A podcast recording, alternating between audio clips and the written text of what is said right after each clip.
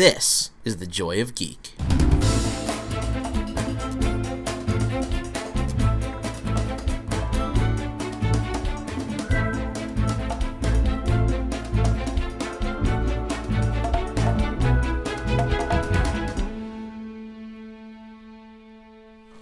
Welcome to the Joy of Geek podcast, episode 68. I am Rich Lepore. Kevin Schaefer. And we are here to talk about a lot of things. Most notably, the recent release of Ant Man and the Wasp. Heck yeah. Um, a very, very, very needed, fun Marvel movie. yes, especially after the ending of Infinity War. Like, uh, and I, I don't know, uh, Ant Man gets a lot of rap, and like I know the first one was like very well. It had the uh, similar to like Solo, a troubled production with director change. original, Edgar- yeah, right, yeah. Edgar Wright leaving and all that, but. It, despite all that, like, and I know Jordan is a huge fan of it. I really enjoy that one a lot, so I was looking forward to the sequel. Yeah, Um, yeah, me but- too. It's they're fun movies, and I Yeah, think yeah. Paul Rudd especially makes Oh, it yeah. for me. And then in this one, Evangeline Lilly. Yes, But anyway, yes. we will talk about all of that. Um, this one is notable um, from a just, I guess, interesting media perspective uh, for being the first Marvel movie to have a headliner or co-headliner that's a woman. Yeah. um, which is very cool. So that's Yeah. changing big time coming up in the next couple of years. We actually have a news story related to that uh, regarding Scarlett Johansson, who's actually been in some other controversy recently, also about movie stuff. Okay, yeah, yeah, I think with with another with Yeah, yeah. another role. I believe it was her. Yeah. Um, appropriation, that kind of stuff. Yeah, yeah, yeah. Um, but anyway, um, there's some news about her on that front, and also um, related to Marvel that we'll be talking about. We always talk about news. Um, we'll also talk about some of the stuff we've been checking out. So for uh, for Kevin, I think that's a lot of comics today, right? Sure, a lot of comics as usual. Um, Some TV movies. as well, and yeah, so it'll be And fun. it is just possible that I recently watched one of your favorite movies of all time, Uh-oh. and we may just have to talk a little Okay. about my um, refreshed opinions. Ah, on, yes, I think I know what you're talking about. Yep, yep. uh, the uh, Fellowship. So uh, we will we will dive into that. Um, that is a quintessential. That is a quintessential uh, geek touchstone. So um, it was it's important for me to like re-dive into that and understand like what the it is kind of crazy. Out of the podcast, I'm the only one of the three who's a huge Lord of the Rings fan. And, like to that. be called the joy of geek, and for that to be the case, tough, but but that just goes to show you, geek culture hits many different areas. There, even with the most mainstream nerd stuff on Earth, not every geek is going to be into that. And hey, that's okay. And you know, like, there's yeah. always like there's Star Wars people and there's Star Trek Sure, people, sure. and some people like both, and you know, it's just uh, it's just like that. Some Right. people are into the name in the wind or name of the wind. a name of the wind. Yeah, okay, yeah, cool, mhm, cool. yeah. Rothfuss. Yep. What? All right. Without any further ado, um, why don't we dive into news? And Kevin, being our trusty news editor, why don't you tell Okay. us what you got for us today? Well, on the note of Scarlett Johansson, so as Rich kind of hinted at here, um, so a Black Widow movie has been in development for, or at least in talks for a long time. Ever since, I mean, she made her debut in the second MCU movie, um, in Iron Man Two. That was in 2010. Has appeared in I think like at least six or seven since then. She's in all the Avengers. Um, She's quintessential. right. She's a huge role in Winter Soldier. So it was just bound to happen. Um, it would, they, I guess they were just waiting for the right time. I guess. But um, but a Black Widow movie is finally not only in development but has landed a director. So And you have uh, the name pulled up. I do. Her name is Cate Shortland. Cool. Uh, she is an Australian filmmaker, best known for the Nazi drama Lore. Um, and then she also, her most recent movie was Berlin Syndrome in 2017, a thriller that stars Teresa Parker. Interestingly, um, Cate Shortland is not a huge name. Um, No, not at- she- yeah, She's yeah. very she's very new, and in fact, the only reason she got the nod to, to be the director um, is because Scarlett Johansson happens to be a huge fan. Um, right. I think I did read that. Yeah. yeah. Shortland uh, doesn't even have representation. She doesn't even have an agent. Like Yeah. she is like indie. Well, and it's interesting because you know the Russo brothers were talked about as um, short on the director shortlist, uh, and it's I mean they can, I mean they directed Winter Soldier and now Infinity War uh, and Civil War. They were not. I mean, th their background was they had original, very indie roots, and um, then they did, of course, did Community and um, what Arrested Development, I think. Um, and so it, I, and it's interesting that you get, and even I mean James Gunn has like much more of an indie. He was not a big A name at all guys, until yeah. Guardians, and so I like that approach where Marvel takes kind of like a um, they see the potential and they see kind of Yeah. okay what because even though like the main plot lines are very similar across the MCU. it's each one kind of has a different style, lends itself to a particular um, directorial style, and the, I, Kevin Feige just knows kind of how to pick out. say it Exactly. all filters back to the ongoing narrative that Kevin Feige's a fucking Yeah, genius. yeah. I I mean, mean- str- simply put, talk. We're gonna be talking about Ant Man and the Wasp and Ant Man today, and Peyton Reed was Yeah. brought into that, and he Yeah. had a history of comedy, right? Right, right. He, Um, he was a director on New Girl. I'm, which I'm watching now. I mean, he is not. Uh, the guy you would have thought would be brought in, and and, and directed for a it, Marvel movie at that Right, point. right. Not, He I mean, now No, it no, no, makes yeah. sense. He directed that Jim Carrey movie, Yes Man. I don't know if you saw that. I, I did not see Yeah, yeah. that. Yeah, yeah, yeah, and yeah. I do, it's just like after Liar Liar, they were like, "How do we have another movie about somebody having to say yes or not lying?" To everything, yeah. Oh wait, We got it. uh, th- Um. those gimmicky Jim Carrey vehicles were really weird. Um, but anyway, so so you know Peyton Reed, he had a really tough act to follow. Um, you know Edgar Wright, one of your favorite directors of all Yeah. time. Um, Jordan's a big fan as well. Sure. Um, you know, did Shaun of the Dead, did um, Hot Fuzz, Fuzz, et cetera, et Scott cetera. Pilgrim, yeah. Right.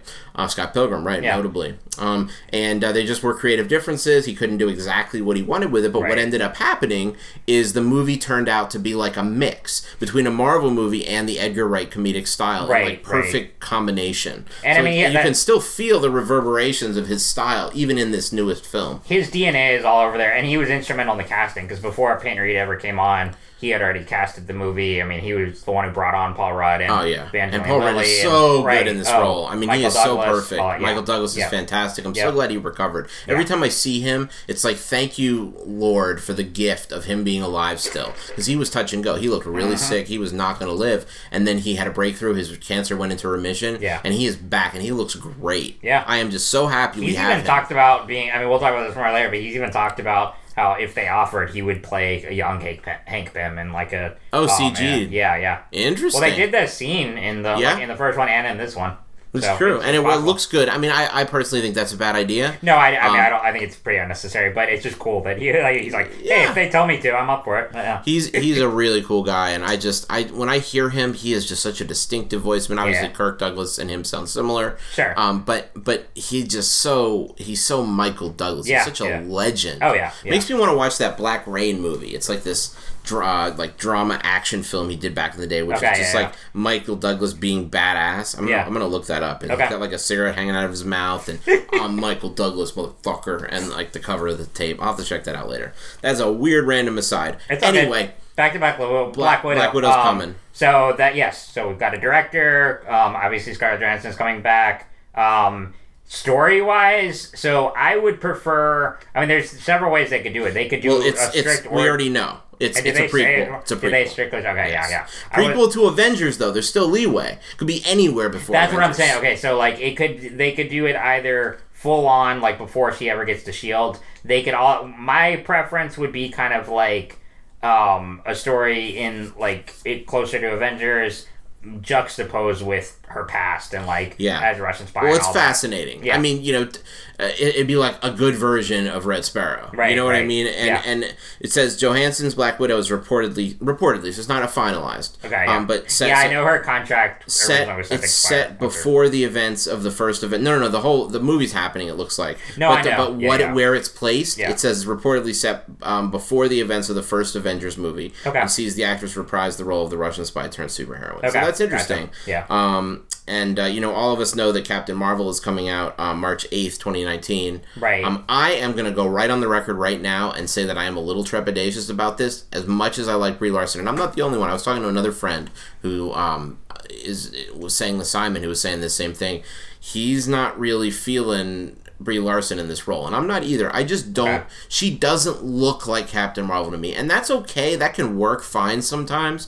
But to me, I see her and like from her nose to her face structure to her hair to her just everything about her doesn't look like the Captain Marvel that I know. Yeah. Now that doesn't mean Brie Larson's not a brilliant actress. She's great and she was amazing in Room and a bunch of other things. Sure. She's, she's fantastic. I just don't know about the choice of her for this role. I don't love the costume so far. It, it's like got a, like a weird color blue that I I don't know. For me, I'm just like it's hitting weird notes. And, Yeah. my, and what my friend had said about it was they're gonna have to do a lot of CGI to make Brie Larson look like Captain Marvel. That was his take. Mm. Okay. Um, and I, you know, I don't really know how I feel about that so much, but I have a feeling it'll probably be good, but I, I am cautious about that one. No, that's fair. Yeah. About the casting, especially on that one. I mean, that's. I'm trying to think of an example where because I know that's happened before, It where has, like yeah. people are, to, and then they try to be like, I'm trying to think of. A Well, I'll tell you one where we thought where we were worried, and it sort of ended up being only kind of right was Solo.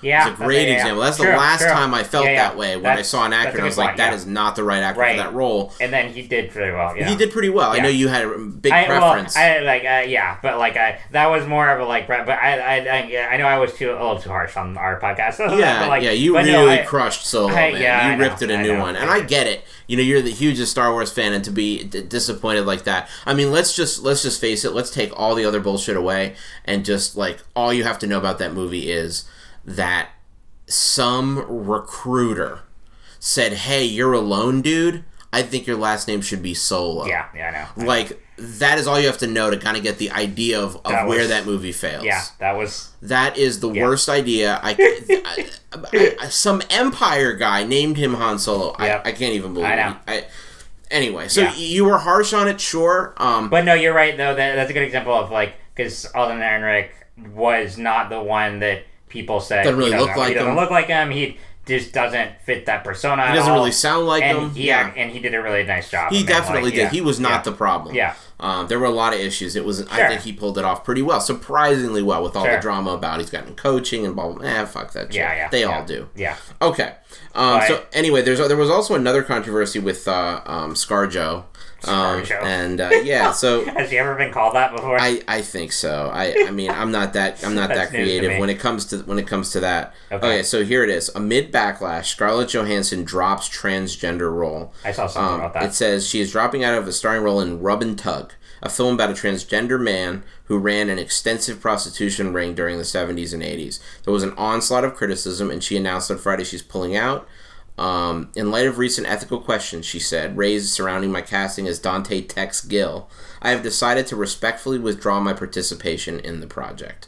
Our cultural understanding of transgender people continues to advance, and I've learned a lot from the community since making my first statement about my casting, and I realized it was insensitive, the actress added. So, you know, she's Yeah. playing politics, and I get it. yeah. Um, I'm not even going to pretend that I understand any of this kind of stuff.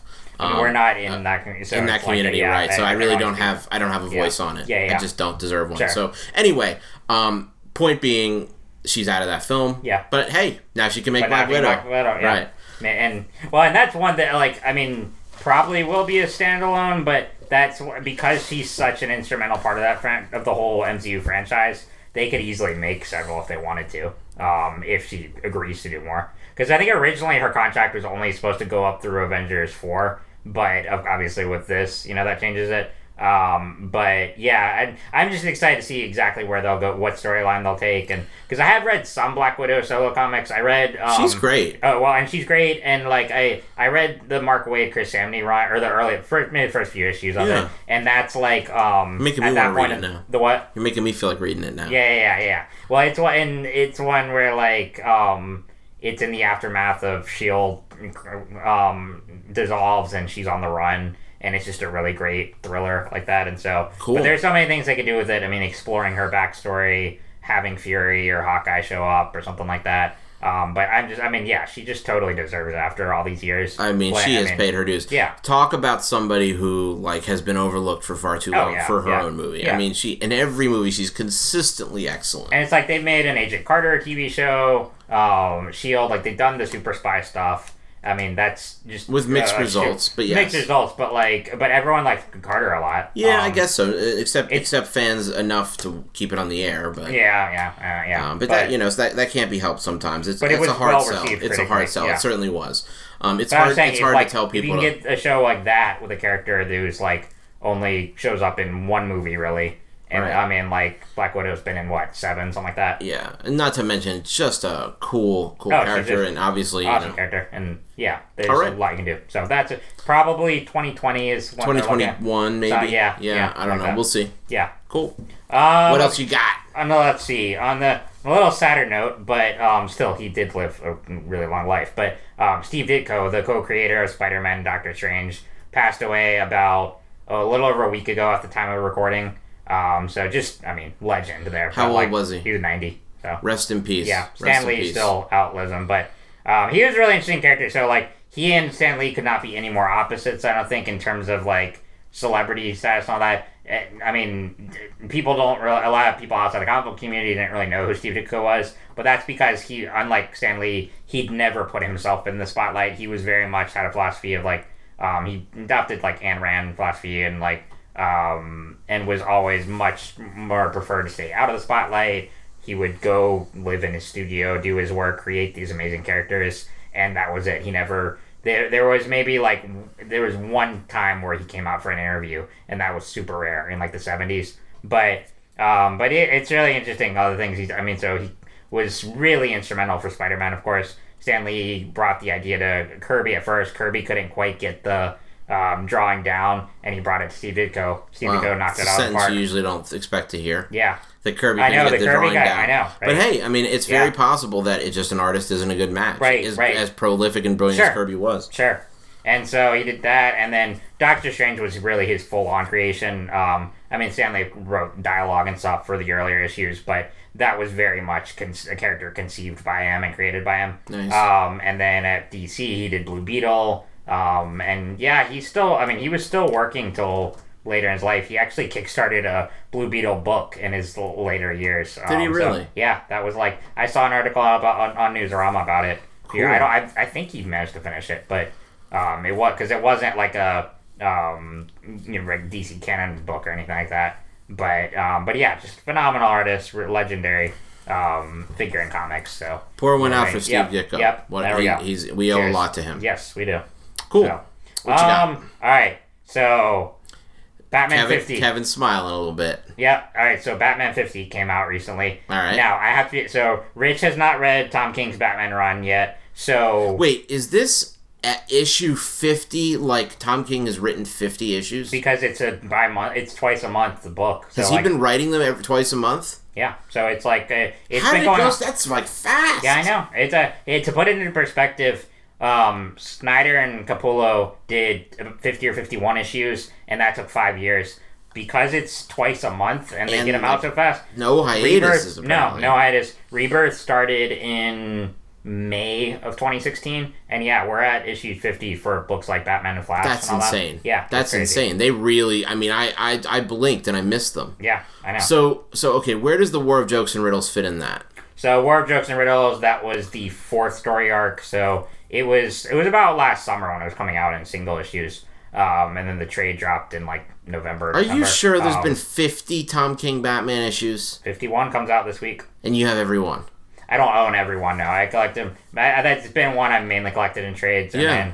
then um, some in digital. So like, um, I actually I haven't read the last few issues leading up to the wedding, but um, but I knew enough about it to go into it. Um, So what was the lead up to the wedding? Like what was happening in lead- the story? With if it's not too spoiled. there's other people trying to prevent it from happening. There's like the really the whole Is that because it's too much of a power broker type thing? They'll be so powerful if it I mean, yeah, that and it's or just, there's other people that love each of them, or Yeah, I mean, you know, like it's just a, a thing of continuing in chaos for Batman's life, and Hmm. um, but then there was it's just been a it's a fascinating run because like I, I heard I was talking with a guy at the comic shop the other day. He described Tom King as like the Wes Anderson of comics, which there's I some. think that's I think that's out there. I think it's a little out there. The, I get it in the He's more art- way more grounded than He's Wes way more Anderson. grounded, but like there's a certain artsy kind of flair to him. Okay. Um. So like I, I know I do disagree with Wes Anderson, but like definitely more artsy and Yeah, so like he's got something. If Well, I, I, would, I wouldn't describe it as Wes Anderson. I would say um, something else. Well, you think about it with a guy with Tom King's background. He's he was a CIA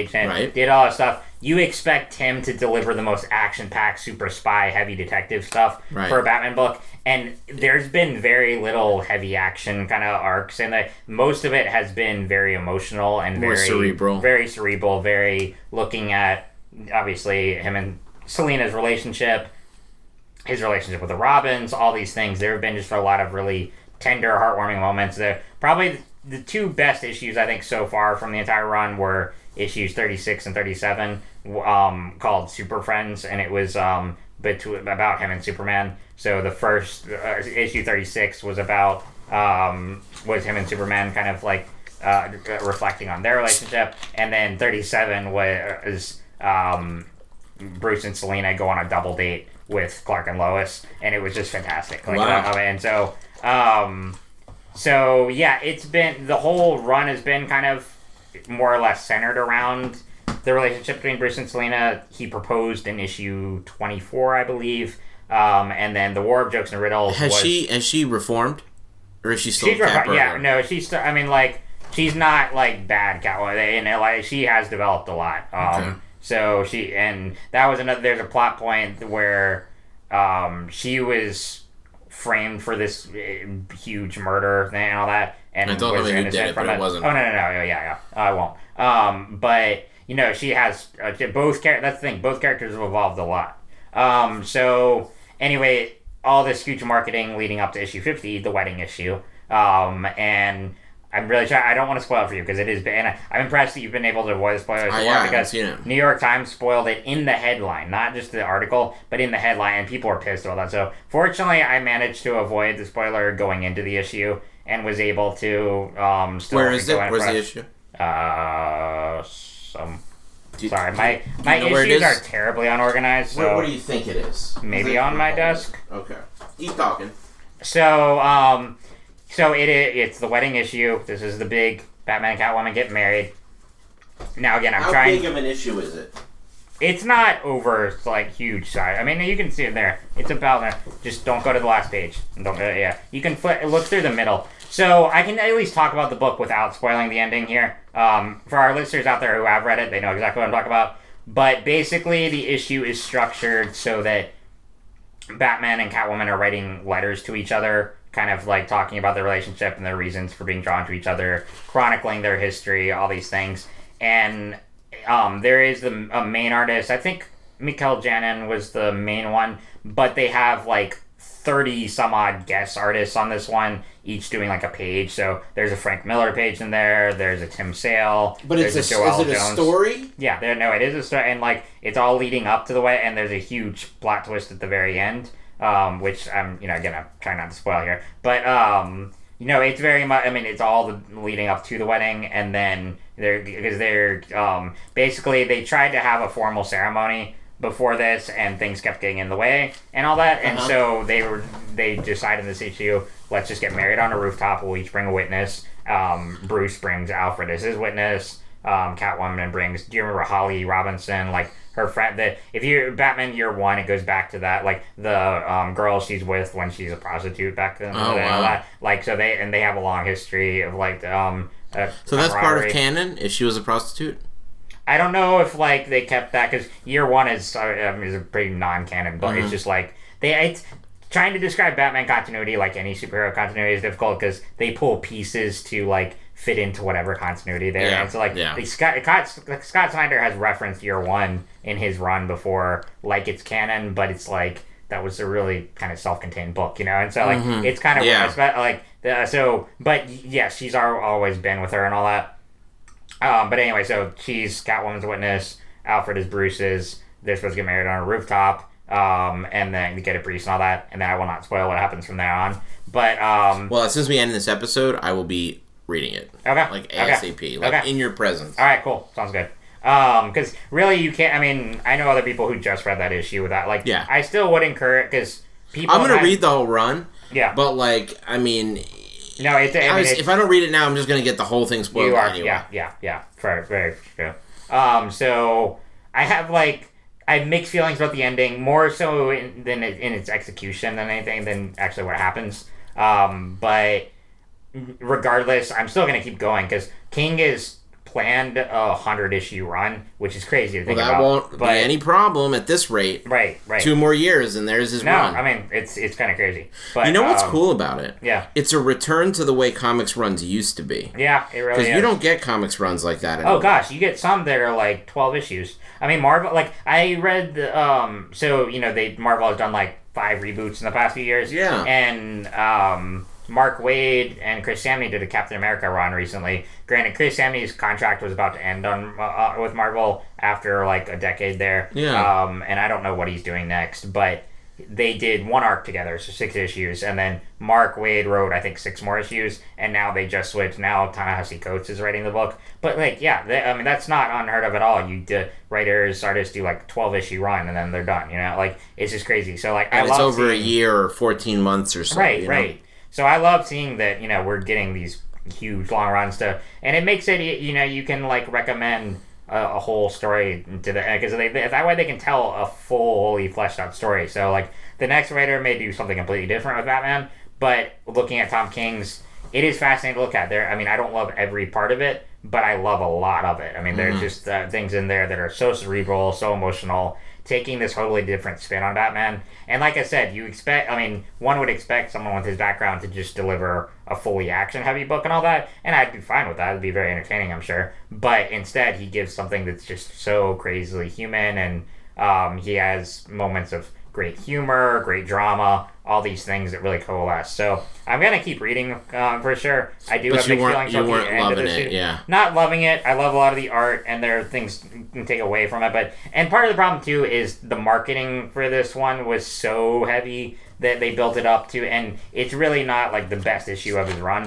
You know, Yeah. it's a, it's a it's a fine issue, and mixed feelings about the ending. Well, as I look through it, I see like every single page has the artist's name under it.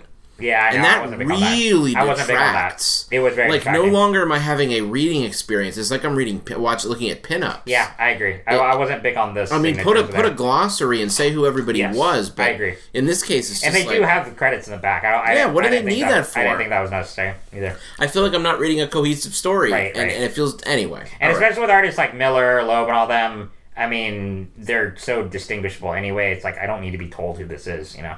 Yeah, Um, yeah, especially yeah. with those, and it would be even fun to guess the artist. Yeah, yeah. I mean, there's yeah, so many reasons it was a bad idea. Right. Anyway, right. but you know, cool. Well, we'll talk more about it once I've read it. Okay, 'cause I want to talk about it, and we'll, and we'll then give a spoiler warning and, and spoil Cool. it real quick. Cool. Okay.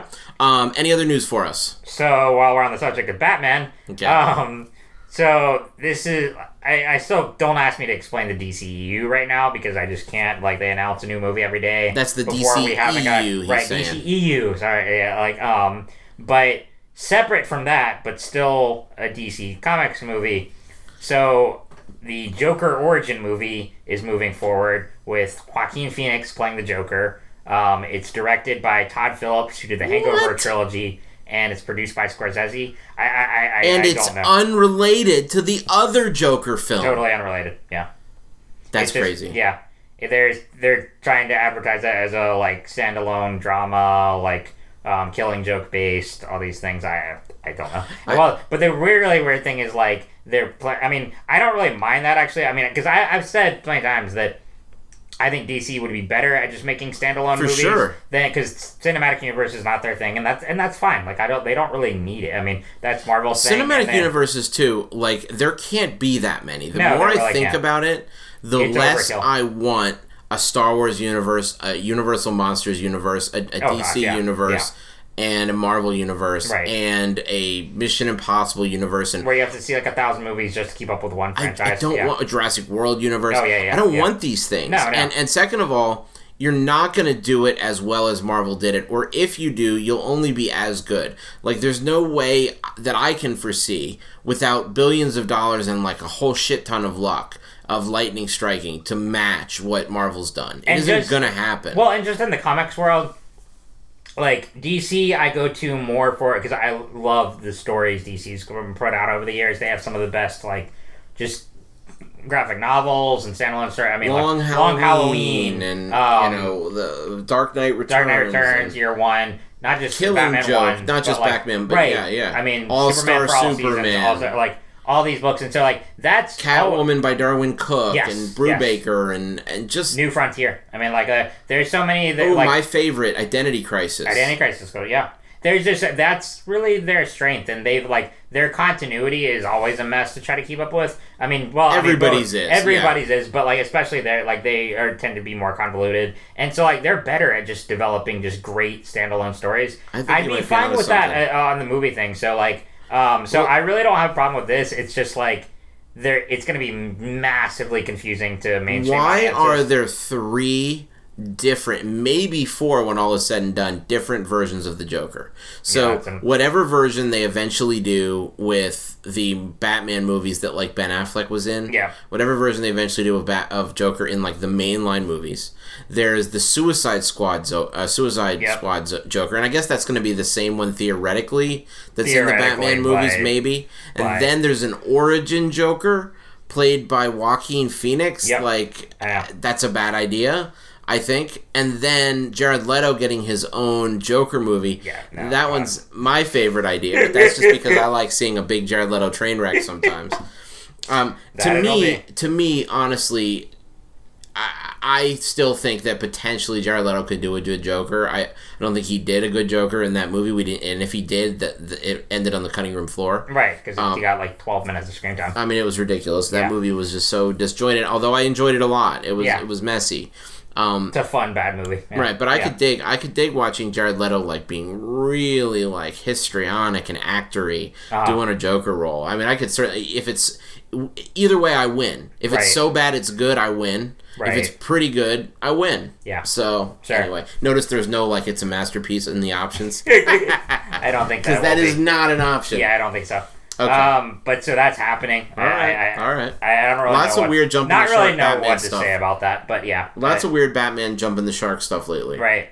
Whatever. So I mean, they're gonna keep milking anything Batman as long as they can. Speaking of Batman, isn't is Doomsday Clock like still going on? What is Oh, it's still that? Doomsday Clock is uh, well. So it launched last November. It's gonna be a twelve issue miniseries. Um, and, And they're on I- issue three or something, right? They're like five. oh my god, that's stupid. Yeah, I know. Um, and I like well, and it's crazy because like I know Gary Frank uh, uh, is a he's a masterful artist and takes time to do his thing, but like that's I don't I'm not blaming him because I think whoever scheduled it or maybe Johns didn't write all of them before, but like come on, like just write it all out, get it go, have like several issues done before you release the book. Yeah, because not it, now- having issues in the can when you because I'm getting tired of it. Like. I was not very excited for that one when it first came out, and now I'm like, I mean, not a lot has happened in it. It's The clock is mean, ticking. Yeah, Get it? Ah. No, and it, but I know I'm pretty disappointed with that because it's just like is the story even a- good? There hasn't uh, not a whole lot has happened really. I mean, like it's very much like the style is totally Watchmen, and I mean it feels like a direct sequel and all that. But like I was really excited to see just how the main DC universe and the Watchmen universe would collide. I mean, we've been waiting for that ever since the Rebirth one shot a couple years ago, Right. And it's just they're keeping it going as long as they can, and it, it's yeah, it's pretty tiring keeping up with that. I mean, Mister Miracle is twelve issues too, and that's almost done. That took a, like that, and that's another one where you have a really high profile artist doing it. That takes longer than the typical artist Mm-hmm. to do a book, and they've kept on schedule for that. So I don't know why this is yeah, uh, but no, it hasn't really been, especially compared to like Mister Miracle. It pales in comparison to that. So Wow. yeah, Okay, cool, but yeah. So that's Uh, all my news. Do you have awesome. anything? No, I don't. Um, Oh, you said the Purge show uh, before. yeah. I yeah. I want to understand what this is. So, do you know anything about this Purge Not show? really. So, I- the I mean, Purge I've- movie I've seen the- series. I've seen one of the movies. Like I think I saw the, the second one. What made you go see the second Purge? Yeah, I know. Um, well, you can kind of, they, you really don't have to see. uh, You can kind of watch any of them because, like, if you know the basic concept, they kind of tell a different story each time. But I mean, for listeners out there, the purge is so the idea is that um, all crime is prohibited for one night Is, every year. is legal. For is legal for yeah and so um because the idea is that like you purge all your evilness inside and all that But and also, the to- population gets Population purged. gets purged. Therefore, it's kind of a little bit like um, Avengers: Infinity War. You know? yeah Like, it really it's yeah, yeah. population control. sure sure and so like and there's all the politics that come into play with that um but they've made so they made the i There, thought last there was the year Purge. there There was was the Purge Purge. two. and then the purge election year which that one the trailer just like i'm like come I on I guess that's like, the I Purge want- 3, I, I yeah, that was the third one and then this year is the first purge which is like and so now they're making a show out of it i don't know that guy just wants to milk the franchise as long as he can I mean, it's a USA show, and like the ads look like make it look pretty good. right I could almost see the Purge being a good show.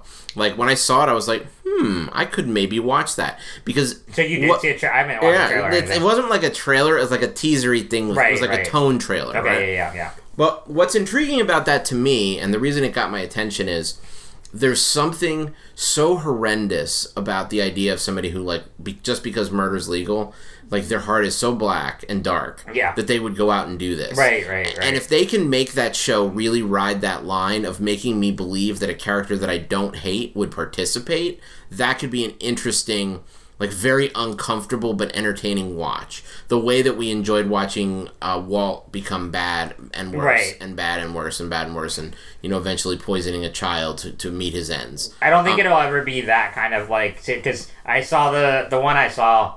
It was yeah. I mean, like they try No, to like a- do kind a- of serious all that, but it's really not. I mean, it's just a you know, to kind of like.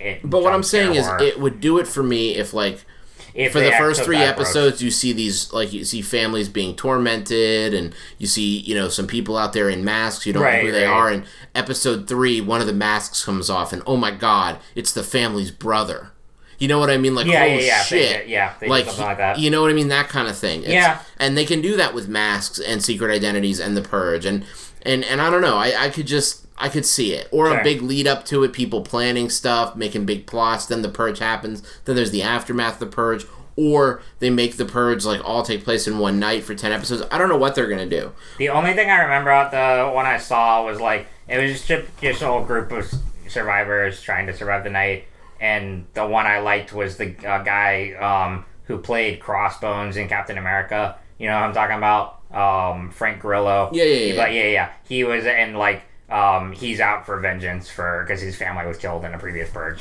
So like, and he was the only character I remotely remember. But yeah, So it says revolving around a tw- 12 hour period when all crime, including vandalism, murder, arson, and theft, is legal.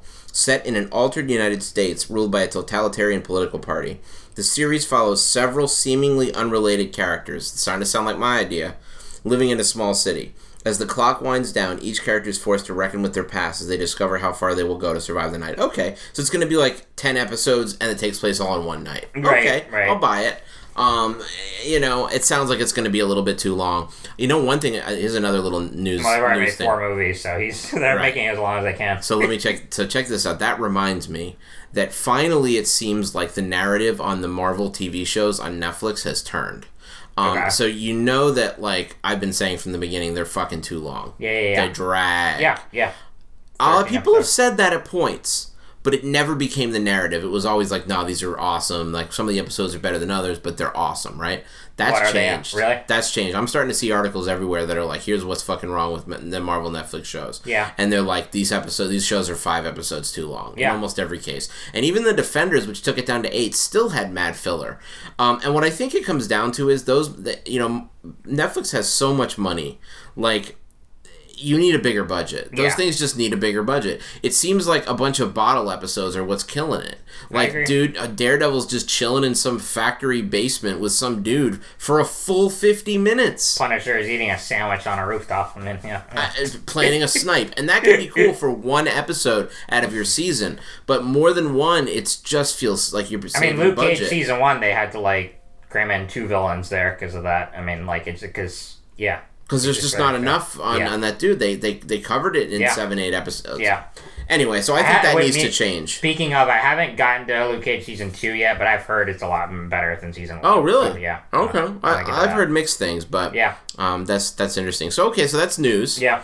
Um, why don't we move on to what we have been watching, playing, Sure. reading, etc. Okay. Um, and I think I am going to start with Lord of the Rings. All right. Okay. So, Okay. So it, you had not. See, did you see it in theaters? The so here's time? here's my deal with Lord of the Rings. Um, I think I maybe saw Fellowship in theaters when it first came out. Okay. So Um, 2001. something like the that. first one. Yeah. Right. So I think I saw it in theaters at the time, and I was just like, "Yeah, it's all right. It's okay." I mean, I was young at the time, so you know, I was well. I guess I was maybe, yeah, maybe maybe like eighteen ish. I Yeah. don't know, something like that. But you know, at the time, I it didn't grab me like other fantasy stuff grabbed me, and and, and I got to admit, What other at fantasy stuff? Yeah, at that you? point is the thing. That's the thing, though. Like, I don't think at that point I was a fantasy fan anyway. Well, you not not really are uh, now. You and Jordan are. I like Well- I like Game of Thrones. I like yeah. Dungeons and Dragons. Okay, I okay. like. I mean, not passionately. Sure, sure, but yeah. But okay. I like, and then in the video game world, I love um, Dragon Age. I love Skyrim. I love um, Warcraft? The Witcher. Um, no, I don't play World of Warcraft, but Okay, not yeah. because I wouldn't love it, but because it's life consuming, It's very yeah, and I yeah, refuse to let my Sure. life be consumed by one game. Sure. Um, but that's not to say I wouldn't love it if I played it. Right, right. So I like fantasy, especially theoretically, and and Game of Thrones I love. Sure. I mean, who doesn't? Sure. But I love it. So I do like fantasy, not as much as I like sci-fi, but I like fantasy a lot. The Game of Thrones, excuse me, Lord of the Rings. Fellowship of the Ring, just didn't grab me. So uh-huh. then later on in life, four, five, six years later, whenever the extended editions came out, Ah. and I think I probably saw the second and third one at some point somewhere. Maybe Okay, yeah, maybe yeah. the first two or maybe, anyway somewhere along. I was younger. I didn't really give it much mind. So then the extended editions came out, and I was having a lazy day at somebody's house or a lazy weekend, and we just Mm-hmm. I was about to popped say, them yeah. on. We just popped them on, and we just like let it roll. And so I watched you know three and a half hours of Fellowship. And all I rem- and then three and a half or whatever of, of Two Towers, and then the same thing with Return of the King. And all I remember from the entire experience, if I think in my mind's eye of sitting there on that couch, I see a group of people in wide shot walking. Like hmm. that's all I remember is That's just this extended editions. Yeah. yeah, this this Yeah. big trek. And that's all I remember it being is just a big, long, boring ass trek for me at the at that time. Yeah, yeah. So, I know that Tolkien is the inventor of what we now know as fantasy. I know that he is seminal to so many things I love, especially video game wise. I mean, you name it, he inspired it. Um, I even like the Lord of the Rings, Shadow of War, and Shadow of Mordor video game series Yeah, yeah. a lot. Um, you know, and so there's all these things that I know are so eh, Game of Thrones wouldn't exist, not even in in, in the twinkle in anyone's Right. eye, you Right. know, without Tolkien and, and Lord of the Rings. That said, I don't really dig Frodo Okay. or Samwise or Aragorn or you you don't do it. That's surprising you don't do it, Garrett. I, I do dig Aragorn. I'm about to fin- say, let me finish. Let me finish. so, but alright, back then, Boromir, any of these people, they just I was thinking about them like I don't. There's uh, Gimli. I, I I think about these characters and I just none of them stood out for me. Um, none of them do I think, man, I love that character. He's so Uh-huh. badass. So that was going into this. I was like, you know what? Every time I say this, and every time Jordan says this, um, Kevin is just like, I, I can't fathom Tim, this. too. He's and all- Tim yeah, also. yeah, yeah, yeah, They, yeah. You both cannot fathom Yeah. how we don't get how brilliant, how fun. Yeah. Fuck brilliant. Just Yeah, fun. Yeah, Lord of the Rings is. So I said to myself, you know what? As I've been going to thrift stores and shopping, I always do that on the Sure. weekends sometimes with parent, um, and check out like what they have. And I found copies of um, like the Lord of the Rings one through three widescreen editions, just DVD, but that's right, fine. right. Um, and I even found uh, one of the extended editions, and just coincidentally, and this is really good news, the one I found in extended is Return of the King. Oh, Which yeah. is the one Okay, you yeah. recommended I watch in extended form. I would say that yeah, it does have because I'm not even that as much the Lord of the Rings fan I am. I told Rich I'm not as big on the extended editions because I watch them too, and it's like yeah, I get why they trimmed that down. Like it was totally unnecessary. Return of the King has the only like substantial scenes I would say added to it. Not all of them, but like there are some really cool ones. Yeah, so so when I when I was about to get back into this exercise, I asked Kevin. I was like, okay, so I have access to all of them in all forms. Right. Of course, everyone does. Sure. But what would you recommend I watch? And your take was theatrical all the way. If you're gonna mess around with any of the extendeds, do Return of the King. Uh-huh. Other than that, you could just watch theatricals all the way through and get the best, Oh, yeah. most cohesive, well flowing, Yes. well structured experience. Oh, I was music to my ears. Yeah. These movies are already two hours fifty minutes. Oh yeah, right? no, So Jackson does not make short movies. he doesn't, even when they should be with The Hobbit. But His um, shortest ever was his first feature length called. Um, gosh, I'm drawing a blank. I actually saw it recently too. Um, dang it! Well, I'm gonna have to look it up. But You'll think it about was it a a, um, it was an hour and a half, like uh, indie, the uh, sci-fi. how long was Um, Lovely Bones or whatever? That's uh, at least two and a half or so. Yeah, yeah. He doesn't. He doesn't. He doesn't make. Like Um. Oh, why am I drawing a blank? I'm gonna. Um, it's coming, man. You're gonna. If we're if you're gonna die if I don't pull this up, then it's gonna have to get pulled up. Here it comes. Here it comes. New Zealand film director. You know what I hate? Little side note. When I go on Wikipedia to look at the movie somebody's made, and it's a separate page to look at their filmography. That sucks. Yeah, Like, annoying. let me look at their filmography. Is it Heavenly Creatures? no. That's Um, not his first. That one about those two killing women that killed. bad taste. That was the one I was. Oh, okay. Yeah. Weird. I don't even know what that is. It's just like set in um, New Zealand and they fight aliens and stuff. It's just like What about Meet the Feebles, bruh? Not seen that. It's some yeah. May '87. Bad Taste was unveiled at Cannes. I mean, King Kong. He spent like the movie spends first hour in New York. They haven't yet- like they, you don't even That's meet unreal. Kong until um, the second hour when they're on the island, and then the last hour is them back in New York. So and and yeah, I don't know, but he's one of the few like he makes these just insanely big budget blockbusters and loves to spread them out. And for the most part, he uh, it totally works. Like I mean, Hobbit is the one exception. I mean, he made three movies out of one book, and it was so unnecessary. Um, and I mean, the last movie is literally just a battle and way over drawn out. Um, but for the most part, I don't know. He can like, yeah, you got to get comfy during a Peter Jackson movie. But for me, at least, I just I don't know. I don't get tired of the big just spectacle of them. I can't believe The Hobbit was going to be by Del Toro at first. Yeah, was, That's Jackson crazy. was going to produce. Um, so like, and Del Toro still has a writing producing credit on him, but Cool. Um, and, and it wasn't like a you know drama or anything. It's just he had too many other projects going on. He's Del Toro, man. Yeah, like yeah. what do you want? Yeah. So anyway, so I watched uh, the Fellowship. I was like doing some cleaning and watching it, and then when the good parts would come on, I would sit down and watch them intently. Yeah. I think my takeaway was that by far my favorite character is um, the wizard. Gandalf. Gandalf. Yeah, yeah, Gandalf's just the best. I mean, he's Yeah, just yeah. amazing. Of course, right? Yeah. You're funny. I mean, he's just so solid. And, and and when you watch him even get a little tempted by the ring, like it was really, it's emotional. It's good. It's, Um, I and and then when you see, um, the Hobbit, uh, the main the Hobbit the original's about Bilbo. Bilbo, Yeah. like be tempted by it and his eyes get all whacked out.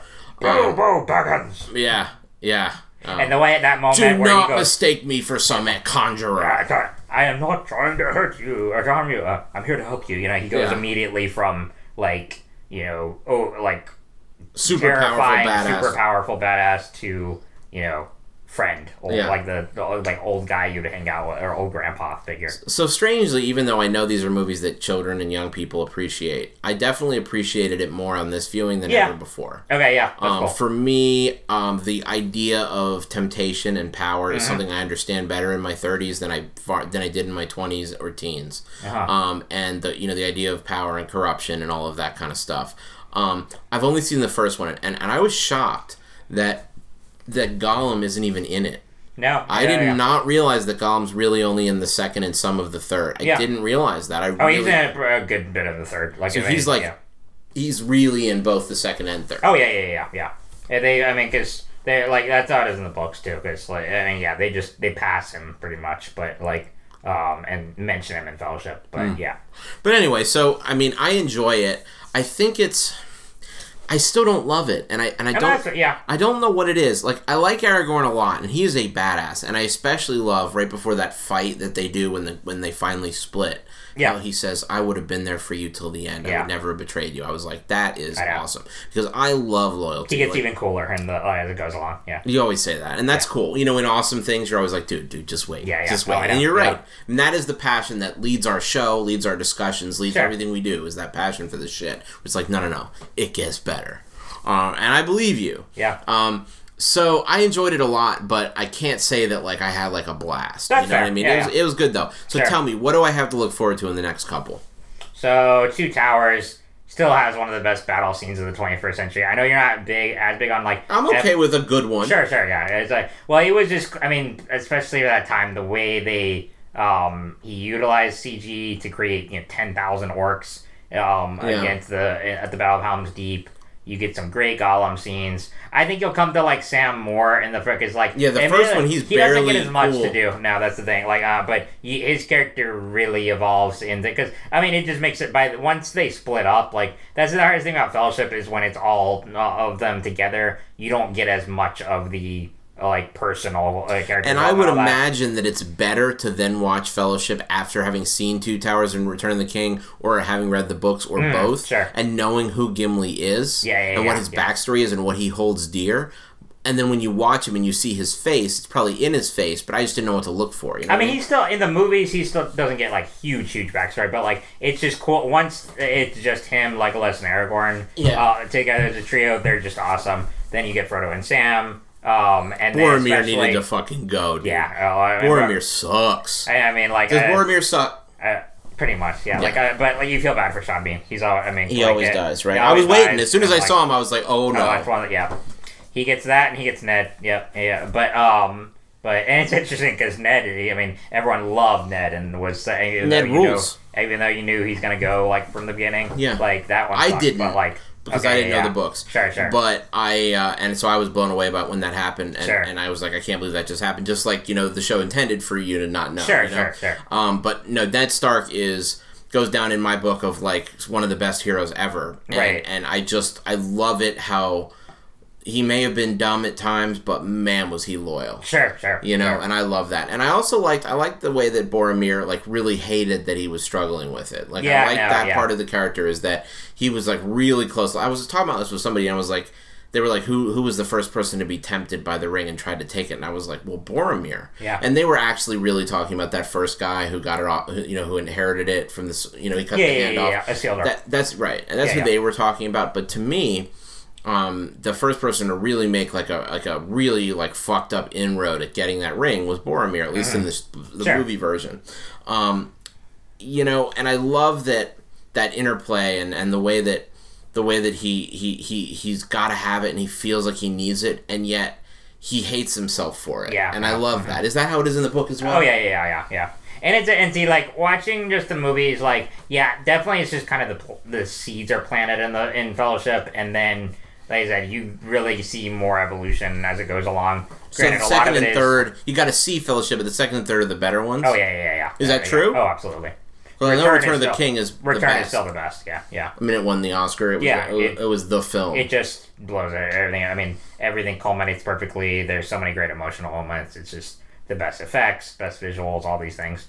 But and you'll really like Boromir's brother, I think, Faramir. who Okay. You meet in uh, Two Towers, um, and then has an even bigger role in Return of the King. Okay. But yeah, I think there's a lot. well, to then be continued. You know. Oh yes, and I, then I the look love story watching more. between Aragorn and Arwen, so many things. But Oh, I like it's really. Aragorn's story. Like he's only he's really just they in the movie especially just more of a background figure in Fellowship. I mean, he's cool. He looks awesome and everything. But like as far as, as like you know his being the heir to the throne of Gondor Mm-hmm. and all these things, that storyline evolves much more in Two Towers and um, Return of the King. But um, but yeah, all things yeah, like Sam, yeah, he definitely. I mean, I think you'll you may not like love him as much. He is much more just do-gooder kind of thing. I'm okay with that. Again, yeah, yeah. loyal. Sure. You know, Oh, I'm a little right, worried yeah. he's gonna get corrupted though at points and and like go after that damn ring because that ring Mm-hmm. is fucking bad. No. No, uh, yeah, I, I mean, I don't want to spoil, it, but like, yeah, he, he's the ultimate like just do-gooder, like Okay. I'm into But that yeah, because at yeah. one point I was like, wait a minute.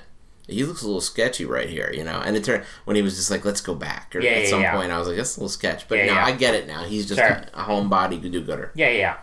Um, and then of course Merry and Pippin, all these like, like I said, all these things they just kind of start off their storylines. the Where does Merry one. and Pippin go with the Aragorn party? They well, they um, you, they so they get captured at the end of Oh, Fellowship, and that's where um, they're going to go. The Aragorn, Legolas, and Gimli are going to rescue them. Okay, that makes sense. So we'll see Merry and Pippin just like being all fucking captured and shit. They captured, but then something really cool happens. Okay, Too, so like, all yeah. I'll, I can't I'll, wait. yeah, yeah, I'll check it out. I'll check Yeah. it out. Maybe tonight, maybe tomorrow. Cool. All right. Um, so anyway, I'm doing it, man. All right. I'm doing Sweet, it. I'm yeah. giving it a chance. I got because it's fundamental to your understanding of of Geek this stuff to that, really yeah. get like what's so great about those those movies, Sure. books, etc. So I'm doing it. Very cool. Um, what do you got? Okay, let's see. Okay. Why don't you start with TV and movies and do Start with comics last? uh, Okay, so um, I'm so behind on the show a little, but I did see the Westworld original movie re- recently. Oh, Have really? No, the Yeah. Crichton film. Yeah. I've been wanting to. How I is got, it? I got it from Alamo, and like uh, I enjoyed it a lot. I mean, it's like you see kind of all the seeds planted there. That I'm using that phrase a lot today, but I right. don't have to say. But, I, I um, didn't notice. Yeah, yeah, yeah. But um, you know, obviously the show expands on it a lot more. But you get to see. Basically, it starts off with um, a newscaster doing a report and uh, advertising Westworld and um, and also Roman world, medieval world. Um, they don't have samurai. I think the there was a sequel. I think that's where Samurai World comes in. But um, yeah, it's basically these two guys going on a vacation to Westworld, um, similar to William and um, what's his name, the uh, what was his brother's name, um, Logan or something, I can't remember. But like one of them is very is all into it, the other one is not, um, and you know it follows their journey. Um, and like his evolution into similar to how William becomes the Man in Black, just that evolution of, and corruption, and then um, becomes enemies with this gunslinger who's kind of like Men in Black. That was kind of what they drew influence from. Hmm, okay. It's not nearly as complex as the show, but um, but you still see all the the elements there. All like, the story beats, all the ideas. yeah, and them in Westworld, the people running the park. Um, How ridiculous! How ridiculous do the robots look in the special effects? not like horrible. I mean, kind of like not as good as Terminator original, but kind of like that. Like Okay. there's not. I mean, there's not a ton of scenes with like them Yeah, with because the robots. And, because that's the good thing about Westworld. Yeah. At the end of the day, like you have to show some scenes to like show them being ripped Right, apart. right. But after that, it's just a dude. it's pretty much just dude. Yeah, exactly. Right. But they really don't go like full into the robot until like really the end is when they show it full. But it really it doesn't look horribly cheesy. Um, Mm. Okay. I mean, it was like I mean, it, and which is impressive because it was 70s, I think. Um, but for the most part, it looks like a traditional western. Cool. um, and some like you know some sci-fi tech there, but it's really cool. So it's got all the beats there, um, and you know the, the about midway through is when the robots start r- r- fighting back and all that. Um, so if you look, I mean, yeah, you you can see where they are, all the ideas from them and then expanded them on the show and made Um, them much much more interesting. right, Yeah. right. But I think it's really worth seeing if you're a big fan of the show, just to appreciate the origins. How far behind are you still? Only like three episodes. Like Okay, that. So I you have to yeah. finish that up. I I will, but yeah. Have you finished? Okay, yeah, yeah, yeah. Mm, I'm, I'm on the fifth or sixth. Okay, yeah, yeah. I want to because I stopped like right before I left for Dallas, but I do need to get back on it. So Cool. yeah. Um, so that's first movie. What else did I have? Um, I saw Sicario too recently. Really? Um, yeah, I did. Yeah, yeah. Really? I did. I went with my brother to that. Did you see the original Sicario? Yeah. mhm. See, is that is that the by the guy who did Arrival? Yes, the first one. Is it was a different really? director on this one. Is it like, really? uh, yeah. Is it did, really like- excellent Sicario the first one? I really liked it. I, I actually kind of I don't know if it's your kind of movie exactly. I mean, it's it's intense, like especially the new one.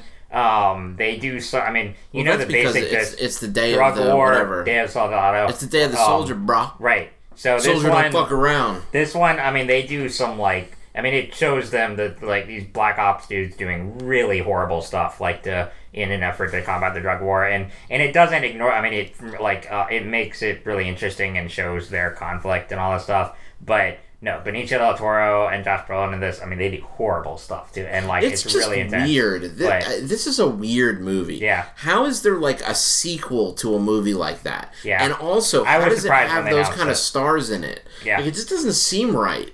Like I mean, it's like I mean, a lot of people do like the Day of just- the Soldado. Yeah. It sounds direct to video.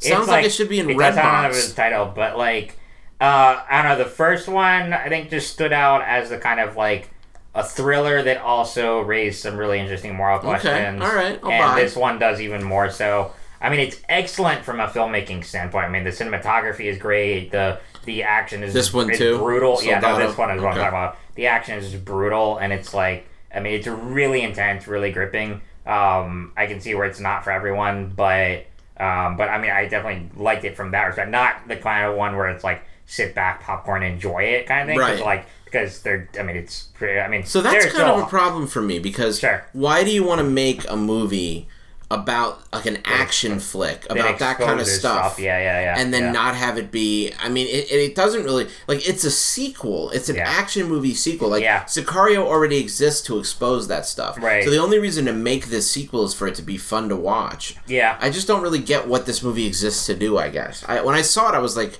what is that I mean, if you look at other, like, I mean, even like the Jason Bourne trilogy, like, there are ones where, It's like, the- different, it's though. different, but those like, are just fun Yeah. spy movies. Yeah. This is like bloody and visceral and Yeah. harsh and Yeah. cruel and yeah. I don't know. I'm just trying to understand what the point is. I mean, people it. like war movies and stuff too, It's right, like that. all So, right. but it's really well done. It was, uh, and like, So did but- you like it? Yeah, I did. Okay. And I mean, especially Benicio del Toro, especially gives a I mean, come phenomenal on. I mean, dude's a fucking oh rock god, star, yeah, right? it's crazy. But How was Brolin? you're really good too. Okay. Emily Blunt, um, is I didn't really remember the first one that much because I I Ooh, Emily it once when it Blunt's came in out. it. I like she's in the her. first one, Oh, like okay. she's not in this one, but like, but yeah, I mean, they're talking about like a third one. I don't even know, like, I don't really know how you did, but I mean, I just took here's off the thing: enough. like Escape Plan. I know that that original wasn't Yeah, done yeah. by Vill- Villeneuve, Right, right, right. But Escape Plan sequel and the one after that, they're going direct to Redbox, bro. Yeah, we're yeah. right where they belong. right, right, right. And I just, I, I mean, this one is well, I guess just because like you don't need like an insane budget for something like that. I mean, it's No. still got some, and then it has enough of a fan base that people are going to see it. So yeah, I mean, uh, guess. but yeah, I don't know. I'm still surprised at, but yeah, I, I mean, because what kind made you go? My brother likes that kind of stuff, and like it's So uh, maybe I mean, that's like, it. I'm yeah. glad I asked that because maybe people like your brother who just like I mean, I really like like to go. too, but, well, no, like, but uh, but, yeah. but that's not your favorite. It's not you my know, like to him, favorite, he but, like, loves that, sure, right? sure. So anyway, So- I, I just think that's interesting. Maybe more of like a people that just like to go watch like an awesome like violent action Right, movie. right, it's right. perfect for them, Sure. right? Yeah. But it, I mean, it does have some amazing performances, really great cinematography and action, but it's very intense in this role. What's one of the bad things that either one of them does? Like they st- so they're trying basically they're trying to incite a gang war so they can kind of like the gangs kind of kill off each other. So they pose as gang and like um and abduct a kid and stage it and make it look like a gang did it, even though it was them and all Uh-huh. that. So yeah, Well, where's the, that doesn't sound so bad. That sounds like politics. yeah, I know, but like Where's it- the but bad part? But that and then they, I mean, a lot of Where's the, the part where they gut someone like a fish? they can, uh, well they interrogating this one guy and they like blow up his house and stuff with his family and stuff. This doesn't sound that bad. Really? Uh, that's pretty. They bad. blew up this dude's house. Like that's No, like, pretty with his tame. family members, Oh, yeah, okay. yeah, All right, that's pretty killing- fucked up. Yeah, That's pretty. it's fucked pretty. up. Yeah, no, it's uh, but Okay. Um, but- All right, I'll buy it. I mean, there's. I would say it's still like there's some entertainment to be had. It's just Okay. like a different kind of, you know. Yeah. But you know, so Well, my I- dad. I I'll give you an interesting little thing. My dad used to love action movies, and to him, he was. I, li- I mean, I like him a lot too. he was. just- I, yeah. I'm, I've actually got a little tickle to want to go see some action movies recently. Uh-huh. Like I just like have it. I don't know what it is, but I want to like see some action movies Sure. recently. But anyway, he was. That's all he watched, like Death Wish and all those Yeah, kind yeah. of movies. I mean, I love John Wick. Yeah. Yeah, right, right. But, So anyway, but totally different because it's more fun. Yeah. Right. But he would watch it like gun porn. So my dad was into guns, and he wasn't like some gun nut. Uh-huh. Yeah, yeah, yeah. But he liked going to the range. He had some ARs. He enjoyed all of that, like from an enthusiast perspective. So he'd watch that movie, and it was like, oh man, he's got a Glock there. Look at that sick Uh-huh, Glock. And oh man, what, oh, do you see how it just like ejects after the fourth pull? Oh, that's so sweet. You know what I mean? That kind of stuff. And like he really enjoyed that. And also the the the machioso or the bravado, the um, you know the he, you know like Steven Seagal was one of his favorites. Uh-huh. I'm, I'm a little slightly embarrassed to say, and although Steven Seagal's pretty badass, and he would say he had this line. It was his thing. You know, uh, Schwarzenegger says, "I'll be back." Well, Steven Seagal says, "Is that right?" so like if somebody's just like i'm gonna kill you motherfucker you your right? wife your kids and your whole family he walks up and goes right? is that right Okay. is that right Okay. and then he just fucks them up excuse my language so it's pretty cool Okay. it's pretty cool Well, my favorite Schwarzenegger line, even more so than anything in Terminator, is in the first Predator when um, he's there. It's before they even meet the Predator. They're storming this um, rebel base in Vietnam, and he pins a guy to the wall with a knife, and he's like, "Stick around." Mm-hmm. I like that too. and there's another one. This is another one. It's funny you mentioned that. My dad loved this. I think it was Commando, and he's got Yeah, this yeah, yeah. big drill, Oh, and he yeah, yeah, drills yeah, yeah, yeah. Matrix, and he goes, "Screw you, screw you." It's just badass. Just, yeah, I know. It's badass You and just get a, corny and like, awesome. Oh, you get a perfect movie star like that who can deliver that, and it just be perfect. Yeah, Yeah. yeah. You know what? I also have a little itch to see. Um, I want to revisit the. Um, I mentioned them earlier. The um, uh, my Mission Impossible films. Yeah, yeah, yeah. I kinda yeah. wanna see I want to see the new one because like I, I it looks good. I haven't seen all of them, but I did see the last one and I enjoyed it a lot. Was it really good director. and Yeah. twisty and good? Yeah, it's just um, those are just like I mean you know exactly what you're getting when you go to them, but they're just fun and they. I didn't I see the like, last one. Was the last one Rogue Nation or Ghost Protocol? I think it was Rogue Nation. I forget Okay, the title. I think you're but, right. like, I think- yeah. But I didn't see any Yes. of those last two. I this saw the one one's before like that. Fallout, and this is with I'm um, game. Henry Cavill. Yeah, I I, I want to see it. Um, and Uh, I yeah. want to see the mustache from Mustache. That's Gate. what I'm saying, right? Right. Mustache Gate is back. So no, I, oh, I'll see it. Yeah. Cool. But yeah. Um, let's see. Do I have anything else before I do comics? Um, Flash season four still going through. Haven't finished it yet. Okay. Um, one. Uh, let's see. I watched last night. I hadn't seen. I had seen it in theaters years ago when it came out. But um, three ten to Yuma. Do you remember that? Oh yeah, yeah, yeah, yeah. It looks really good. Really good. Is it really good? Yeah, yeah. And Christian Bale? Christian Bale and Russell Crowe. And you know who directed it? I I didn't know until No. uh, James Mangold who did Logan and like and so he did Oh. Logan and the Johnny Cash movie Walk the Line. So Oh. like he's just he I I'd be totally fine with him making like westerns his the rest of his life like or like something that I mean all his movies kind of have that. I mean he he made Johnny Cash movie, he made Logan, he made this like That's awesome. Um, I mean he's in talks to Boba Fett. I mean so like it, it, like it, but 310 to Yuma is great. Like Christian Bale plays a rancher who's down on his luck trying to provide for his family. He had been um, injured, uh, his leg removed in the Civil War, and so he's just like walk. He has a um, prosthetic kind of thing, and um, and is trying to fend for himself.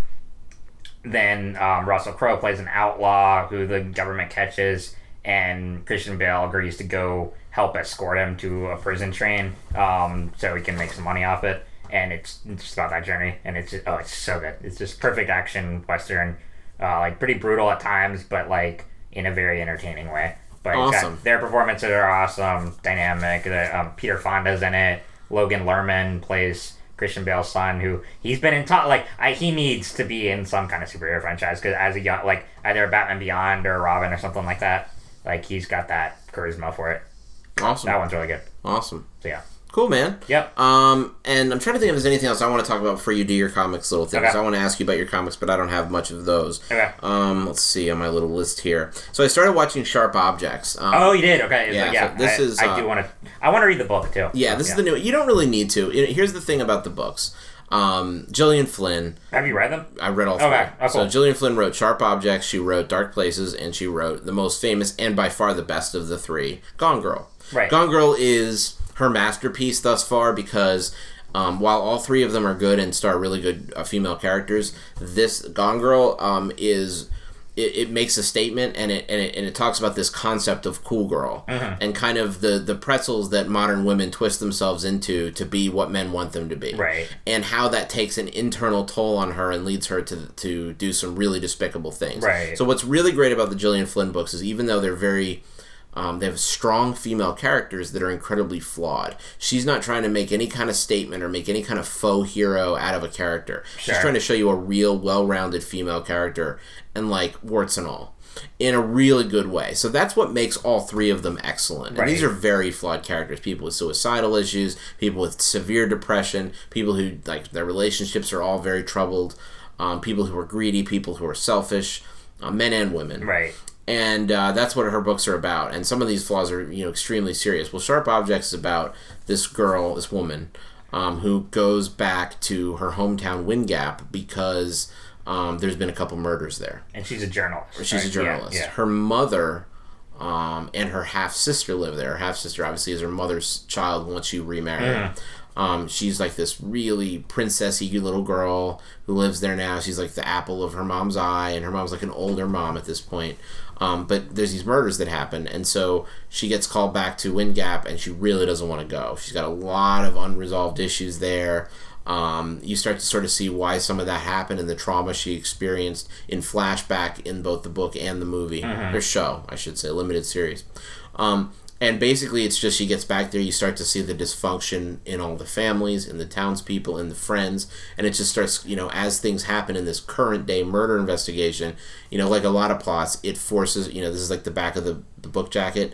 Um, it forces her to confront. You know, dark secrets of the past, long since buried. Okay, yeah. You know that concept. Sure. Um, but the thing about it is, it's directed by the same guy who did um, Big Little Lies. Okay. Yeah. Yeah. yeah. I think I Um, and you know it's it, it's it's, it's co-written and produced by Gillian Flynn. So like this is if she was going to make her book into a, a series, this Uh-huh. is what it would be.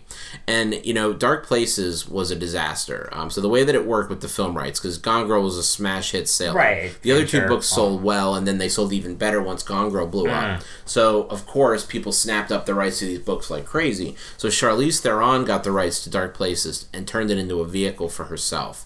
Um, I believe Amy Adams and maybe somebody else got Sharp Objects, or that that that whole process was very different. It was Ah. a weird process. I think I think David um, I read something. I think it What's was the was showrunner. Originally involved? The guy who ended up doing Fincher? Yeah, Yeah, yeah. He was originally involved Okay. in doing it.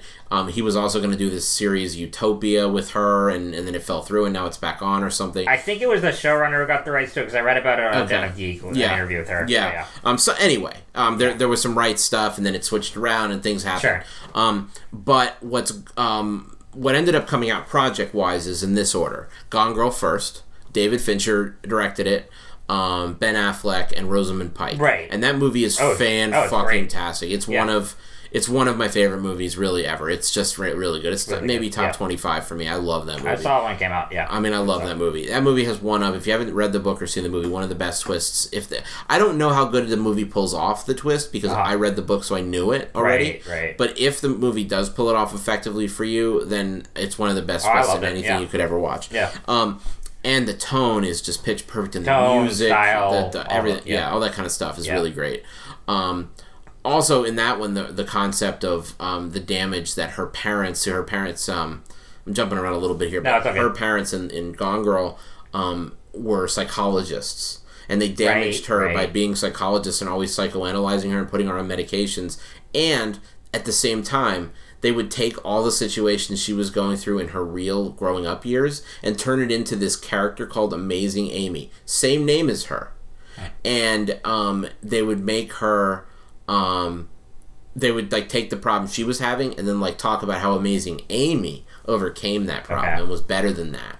So she was always competing with a fictional character who was growing up right beside her. Yeah. Which is just to me, you know, from a from a novel perspective, just brilliant. Yeah. Um and and so and when you buy the Blu-ray collection, it gives you a, like they made the Amazing Amy books Oh, and you cool. can look at them. It's really really cool. I always remember seeing that one in theaters because I saw like a matinee of it right when it came out, just at Mission Valley. Um, because I was still in college at the time and would go there a lot, and it was like predominantly senior citizens in the audience there, and I was just like looking at the reactions when like Neil Patrick Harris get like uh, get dies and stuff, and it's super graphic and all that Mm-hmm. and stuff like that. I was like, this is really. I'm like, I'll never But, forget when I yeah. first saw again. I'm, I'm still jumping around, but you, you ever see that movie, The Rules of Attraction? no, but I It's know about really it. Yeah, excellent. Yeah. Um, but anyway, it's a very, very dark comedy, and I went with this girl who was a lot less like, I don't know, just just a typical girl at the time I was hanging out with. So we go, and there's this scene where um, uh, the guy from Dawson's Creek, God, what's his name? You know the dude. Um, I know you're talking about, Dawson. his Uh, yeah. Cam- James Van Der Beek. Okay, yeah. that yeah. dude has a scene where he, he basically becomes obsessed with this girl from afar and starts building up her personality in his head. Mm-hmm. And for 45 minutes, he's just obsessed with her in this movie. And it culminates in this scene where he realizes that he can't have her and he hangs himself in his dorm room. And the ha- and he's like, and he, and he goes, Melissa, when he's about to hang himself. And then the hanging thing rips out of the ceiling and he falls on the ground. That's got to be. And I was the- dying. I was laughing and dying. Right, And because it was supposed to be funny. it was a dark yeah, yeah. comedy. The whole freaked out. audience was pitch silent. They Yeah, didn't yeah, get it. yeah. I was in, you know, just some random theater. I think it was a matinee also. So you think you're looking like the psycho in there? I was. People were like, yeah, yeah, look, he just hung himself. when really it's just like how ridiculous and the futility. He's Right. such a fuck up and he's so misguided that he can't even hang himself right. Yeah, You know? yeah, yeah. Anyway. Yeah. Um, but but so the the way the movie progression was is it was Gone Girl, then um, I didn't even know about Dark Places. then Dark yeah. Places Yeah, came yeah. out, and the reason you don't know about it is it was a direct to video, Ah. and it was um, directed by I don't know some dude I forget who it was, but he's not a great director. He's, he's like an okay, usually direct to video director, but Uh-huh. get like sort of respected because he did like one good thing at some point. But anyway, he that movie was a train wreck. It is like an hour and forty minutes. It doesn't cover a lot of the plot points. Charlize Theron is about fifteen years too old to play the character properly. The guy in it is not right the the the the the whole thing falls flat. The tone is wrong. It's everything was good about Gone Girl was wrong with this. It was a, it was a mess. They rushed it out. It was bad.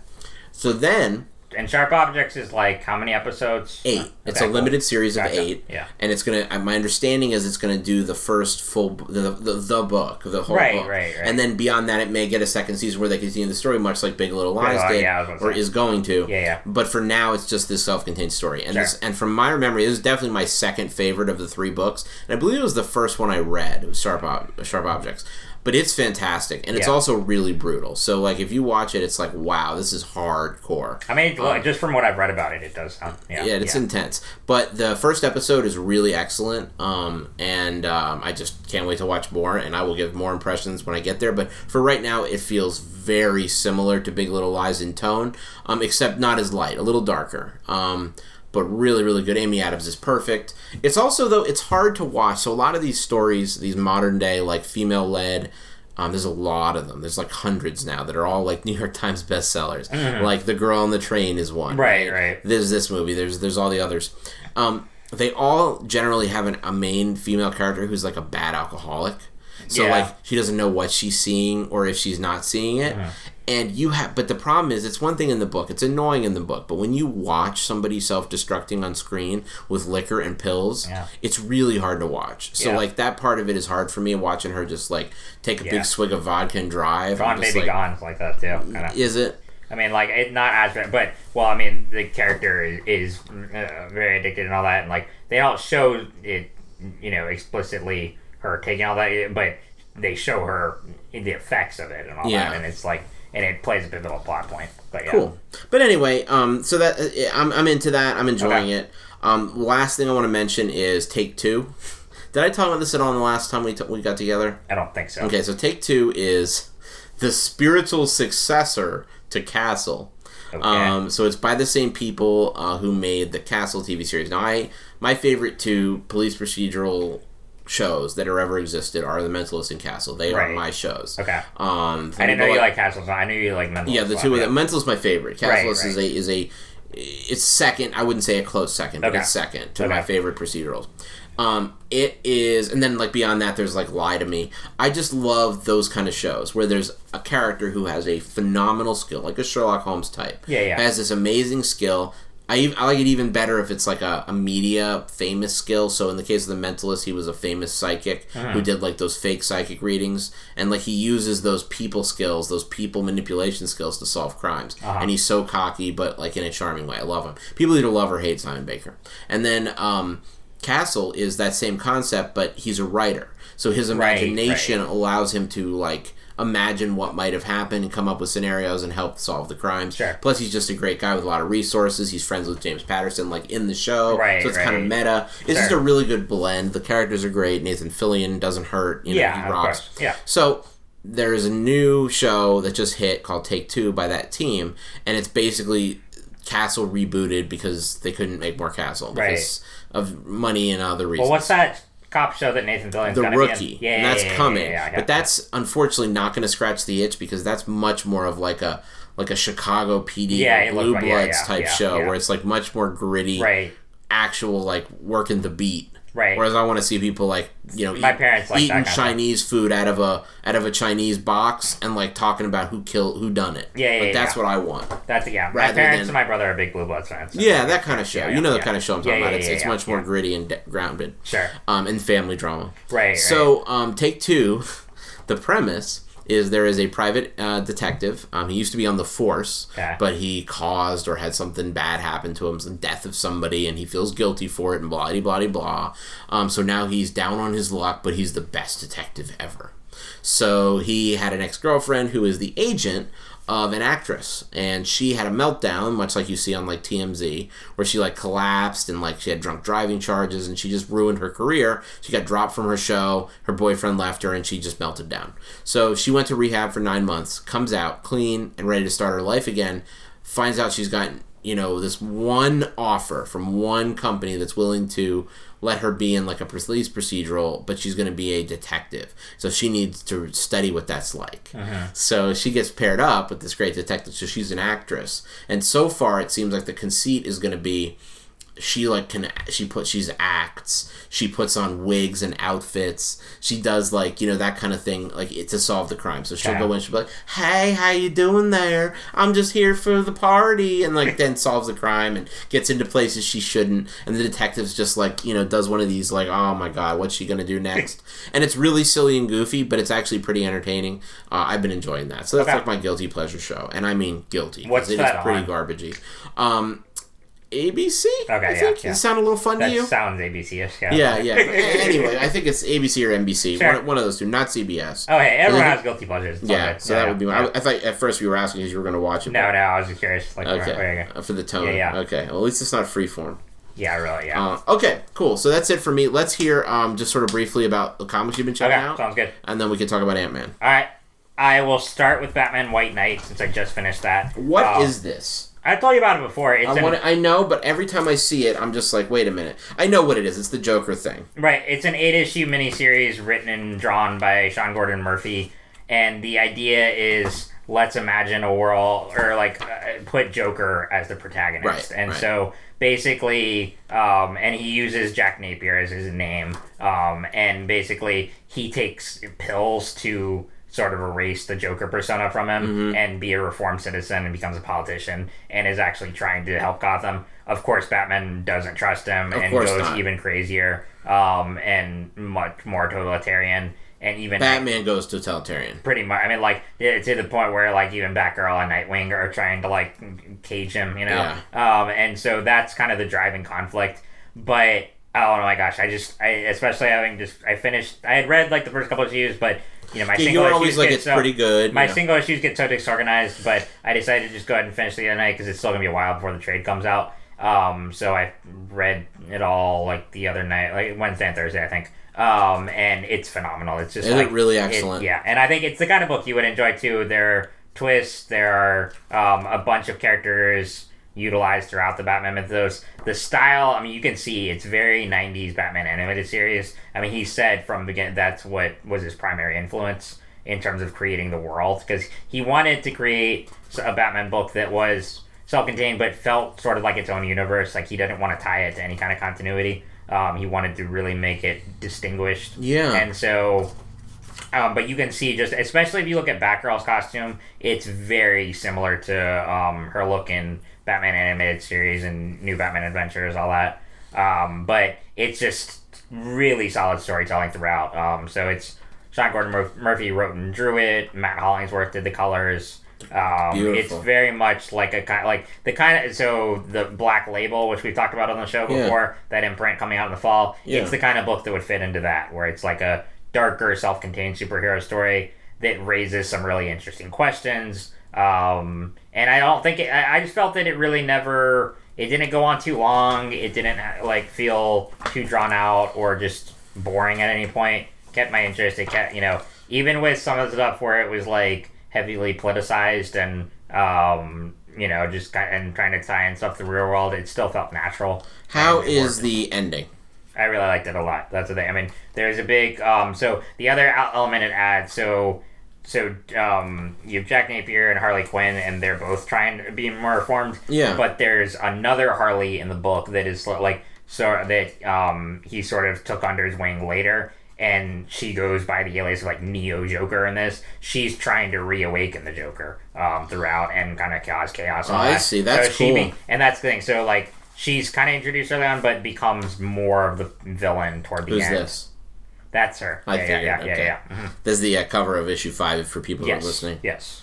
So that makes a very, really interesting element. Um, and you see, you know, like who has to work together with who and all these things. Um, but and it utilized just enough characters to fit the story. Um, like Mister Freeze comes in toward the end, um, has a nice subplot there, but it didn't feel like overkill. Like he was trying to like, okay, I'm doing a Batman book.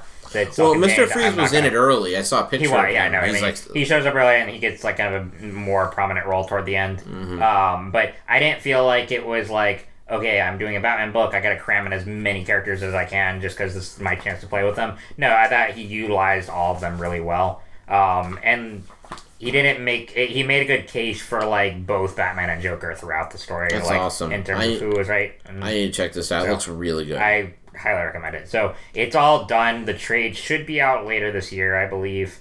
Um, but it's eight issues, really great, and and there's even talks of like him doing more books like this. Um, kind He of should. You know, I mean, Why think it'd be shouldn't great. he, you I think. I mean, it's it's because I mean, you talk about someone who's because there are in comics there are a few people who can write and draw well, you know, like um, and I think Sean Gordon Murphy is one of those because you know there are artists who also write, but not all the time it's that good, you know. Here's the other thing too, right? Here's the other thing about that is um, there's a special magic cohesiveness. Yes. There there's a lot to be said for that special relationship between artist and writer. Uh-huh. And that's great, and that can make some of the best books that exist when that relationship is good. Uh, Capullo and um, Snyder. Snyder are a great yeah. example of Sure. that. They make each other better. Sure. But there's always going to be a disconnect between the initial intent of the writer and the artist, Right, right. Unless they're the same person, Right. Right. Right. Because he knows visually how it's going to play, while he's writing it in a way that nobody else could. right. Right. So there is, if you can be as good as he is potentially, from what you're saying, Right, at right.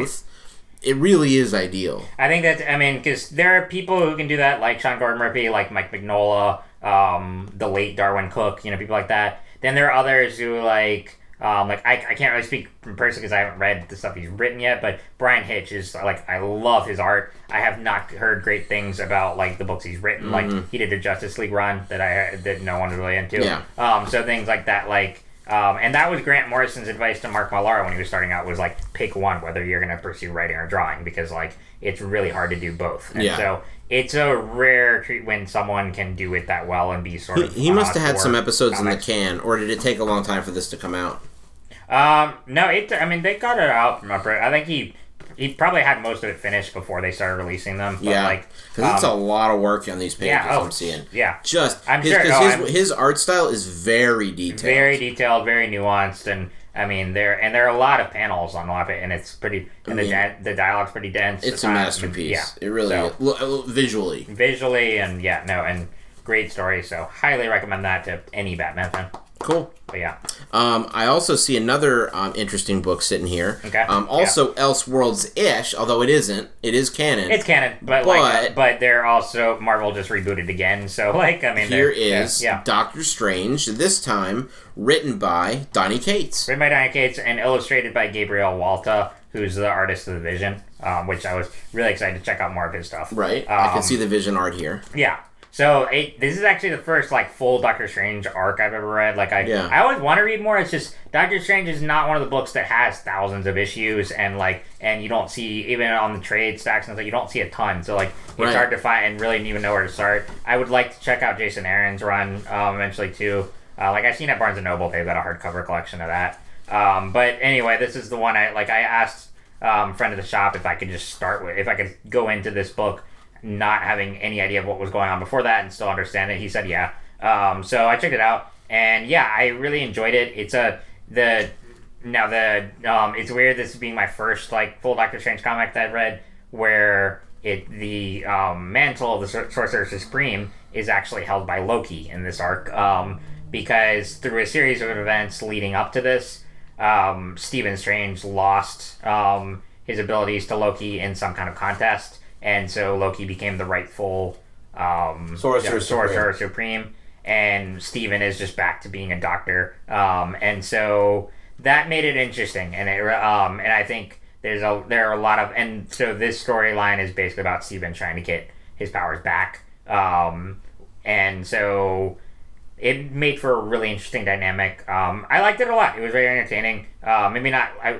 as great as some of Cates' other stuff, but still very entertaining. I love the art. Um, Gabriel Walta is just phenomenal. Because, like I said, Gorgeous he, looking. yeah, it's great. I mean, because he did Vision. Um, Look at this picture, man. Look at this. Just I know. Look at a- it- Rich is pulling out a double page spread of Loki, um, just kind of like in, things. with like Ar- Asgardian stuff around, and it's beautiful. But yeah, God, that, that the color too is the color is perfect. Yeah, So does the story like shift and then soon Doctor Strange is back in the game, or is that still coming? Well, it, it happens toward the end, but yeah. Okay, Yeah. cool. Um, but it's a lot of fun. So I mean, again, with the Marvel like reboots right now, it, that his run only lasted like um somewhere in the teens issues or so. Now Mark Waid's writing it. Okay. Um, but I mean, I'll still. I mean, it's definitely compelled me enough to pick up more because There'll just be one more, right? There'll I just mean, be one more trade. Yeah, unfortunately. But um. But yeah, it's well worth checking out. You read some of Aaron's, right? mhm. Okay, yeah, I have the Way of the Weird or whatever. Do you like what was the story in that? Do you remember? Uh, you know, I don't offhand. Yeah, yeah, um, sure. I, I'd have to. I'd have to go back to Sure, it. sure, that's It was. fair. It was cool okay, cool. from what I read. Cool. And I know the Oath is the big Doctor Strange book that everyone reads. I gotta read that. Yeah, that's the yeah. Vaughan run. Yeah. So All right. this is the big dog. Yep. I have read the first two volumes of Southern Bastards. Yep. The third one, um, I wanted to read but haven't gotten to yet, and I understood it was stories, right? It's one, that one is a collection of short stories that tie into the main narrative still, but it does um, sort of like I want to say take a break from the main like ongoing, but like it is like character one shot. So we've talked to um, It's Jason Aaron up. about this quite a bit, and what's really interesting, and Latour at cons. Yeah. And what's really interesting about this book is they just—it's very unique. So Southern Bastards, for those who don't know, is a book that is not necessarily, at least from the beginning, about a particular character, but rather about a town.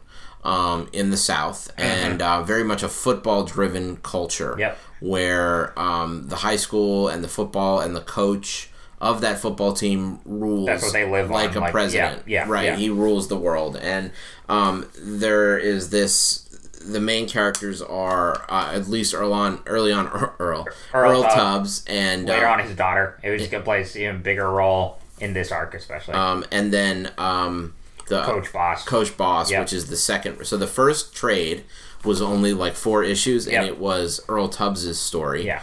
Then uh, something crazy happens that's totally unexpected, and then the second trade, and that's especially crazy when you're starting a whole franchise. And then the second trade is all Coach, mm-hmm. Coach Boss's story and his yeah. backstory. And so really, you just get two And he's a guy who he- self-contained right. stories from this town that are leading up to some big stuff. And he's a guy you hate with a fiery passion in the first one. I mean, he's brutal, he's racist, he's just a scumbag. He's really- there's And, not one likable There's not one aspect. likable aspect about in the first book. And then, not that it justifies any of that in the second, but it gives him a incredibly compelling backstory that makes you at least empathize with him. and feel bad for Yeah, him yeah, because of what yeah. he'd been through. Yeah. So those two, they they did their own thing where they said, you know what, these are both small, self-contained intro arcs. Yeah. They're both going to be ten bucks. Yep. So instead of the one trade being ten, they did two for ten. Right. And that's really cool. Yeah, yeah. Now. Then they came out with Volume Three. That one was their first fourteen ninety nine, Right, it's six issues. and it's so six issues, and it's so it's each one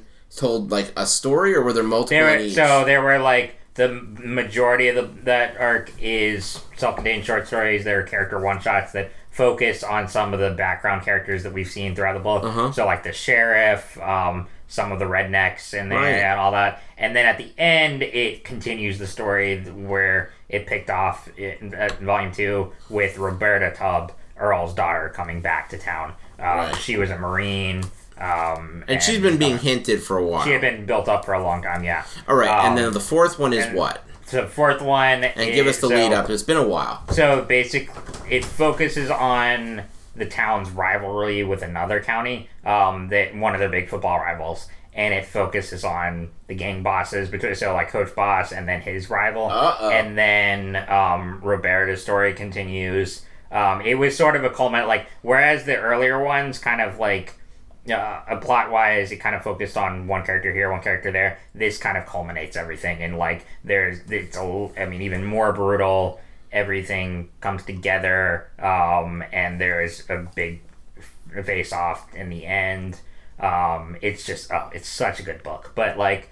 Um, and the other thing I wanted to talk about with this one, so there was a delay throughout the publishing of this one with the Right. single issues in the trade, and the reason for that was that Jason Latour and the editor of the book both lost their fathers during Oh, the making of it, and so and it's a very I mean this isn't your traditional comic where you know because Aaron Latour they both work for Marvel too, so like they're used to delivering monthly comics on that, but this one is not the kind of book you just like whip out on a night and all that. I mean No. it's drawn from huge personal experiences, heavy emotions, um, you know their experiences growing up in the South um, all you know really they go to really dark places in the book and so he said he wrote an afterword to it and said like um, I, first of all i want to thank you for the incredible fan support throughout this process but yes there was the reasons for this it took like Right. there was a two year break in between the last trade and this one and the issues were slow to come out too um, for Thanks that for your reason patience. yeah, and so um, and like I mean, yeah, you because you, you can't just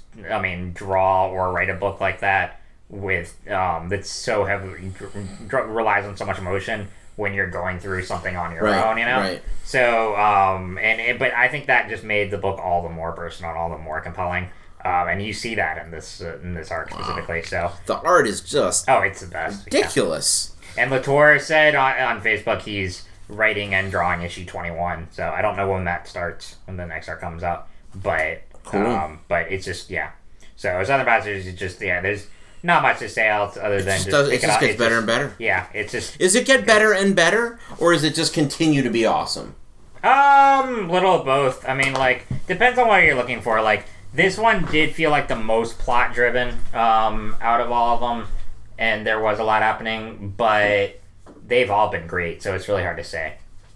Um, but it really is just the perfect mix of just strong character development, um, brutal drama, um, gorgeous art, just so many different things. But yeah, this one was the most like just plot heavy, I would say. Well, I'm into that. yeah, Cool. Um, and I guess that's it. that's it for me. Awesome. Um, in that case, it is Go, go. time to talk about We Are Go Going for from Ant a brutal like crime comic to let's talk some Ant Man. Right, Yeah, right, yeah. awesome. Um, so let's talk about impressions going in. Uh, what were you expecting from this movie? I mean, I really enjoyed the first one a lot as just a really fun heist comedy, and like I said earlier, you know, a lot of that has to do with Paul Rudd being a driving force in that, and Michael Douglas and Evangeline Lilly. They had perfect chemistry, and while the first one is a very just like super predictable baseline origin story. It was still just I had a ton of fun with it, and and that was I mean I, I that was I had much more reservations going into the first one than this Yeah. one Well, because of the drama with you know with Edgar Wright Yeah. leaving. I was really disappointed when that happened, and I think was everybody was. I oh, mean, everyone. it was yeah. just like here's a perfect opportunity to let like an auteur, and there's very few auteur comedian filmmakers. Yes. like that's very rare. Yes. and to let a guy like that come in and do Ant Man, and it's a funny character. It's Ant Man. and it's also one, a project that he brought. He he was working on For 15 years, like way, forever. way before the MCU even developed. So that just made it all the much worse. That it's like, oh, after all that work, he and we put into find it. we're finally going to get Ant Man. It's going to be part of the MCU. Yeah. The moon and the stars and the heavens have Yes. aligned here, Yeah. not just the moon and the stars. I mean, it was that perfect, Right. And, And yet then they you- couldn't come to an agreement. They dropped it, and then no offense to Peyton Reed, but it's just like no one had really knew really knew who he was at the time and all that, and we're just I'm like, oh, is he just a hired gun and all that? But then the first one turned out to be very enjoyable despite all that. I mean, um, I thought it was a very entertaining heist comedy, not like mind blowing or anything, but just tons of fun. Um, I Michael it Pena really stole Michael the Pena show. was perfect. Yeah, yeah, yeah. Uh, Michael Douglas is fantastic, and Paul Rudd. He, there's a lot of elements of this movie that are fantastic. Paul Rudd is amazingly unbitter. Is the thing I would really- say. yeah, that's a good there's no bitterness in him, and Yeah. like none. Yeah. Um, and a great example of that is one of the main plot points of both films, but especially the first one is being in prison. He has lost his daughter for many years, yeah, and he lost his wife. Yeah. She's with a new guy yeah. Um, and he has to be okay with that and move forward. And when you look at his life on paper in the first one and in this one, it sucks. Right. But he is never down about it. Um, this movie started off with this really cool scene. Ant Man and the Wasp started off with this great scene where he's on house arrest. Yeah. He's on house arrest throughout the whole film, and he goes. He creates this adventure in his house for him and his daughter to play through. I guess that's not the opening opening. There's, Yeah, yeah, yeah, There's another like, opening sure. that's like a more lore heavy Flashback, yeah. flashback to Michael Douglas and his and his wife and all that drama. Right. Um, but the this this fort that he builds reminds me of forts I used to build in my basement. Oh, yeah, I mean, I really yeah. did. Um, I had like cardboard boxes and I had different stuff, and like it would just build this fort.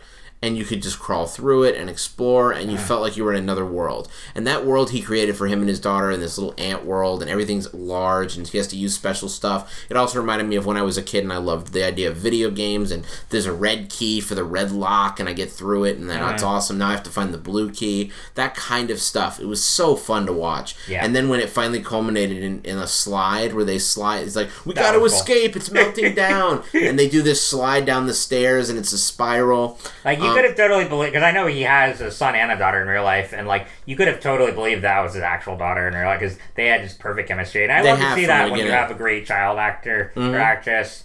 um, and great chemistry there between the parent and child. It would that just made it all the more perfect there. And and uh, and then what's also really cool, and there's a lot of moments that are kind of like this, but Michael Pena busts in on them, and he's just like, "Yo, we got a problem with the plans." They, you know, blah blah blah blah blah happened, and Yeah. so like it's literally like the sky comes out, Right, or like the top of the the cave they're spelunking Right, through right, right, right. rips open, and giant Michael Pena comes through. Right. it's just really funny, and it sets the tone of the movie really well.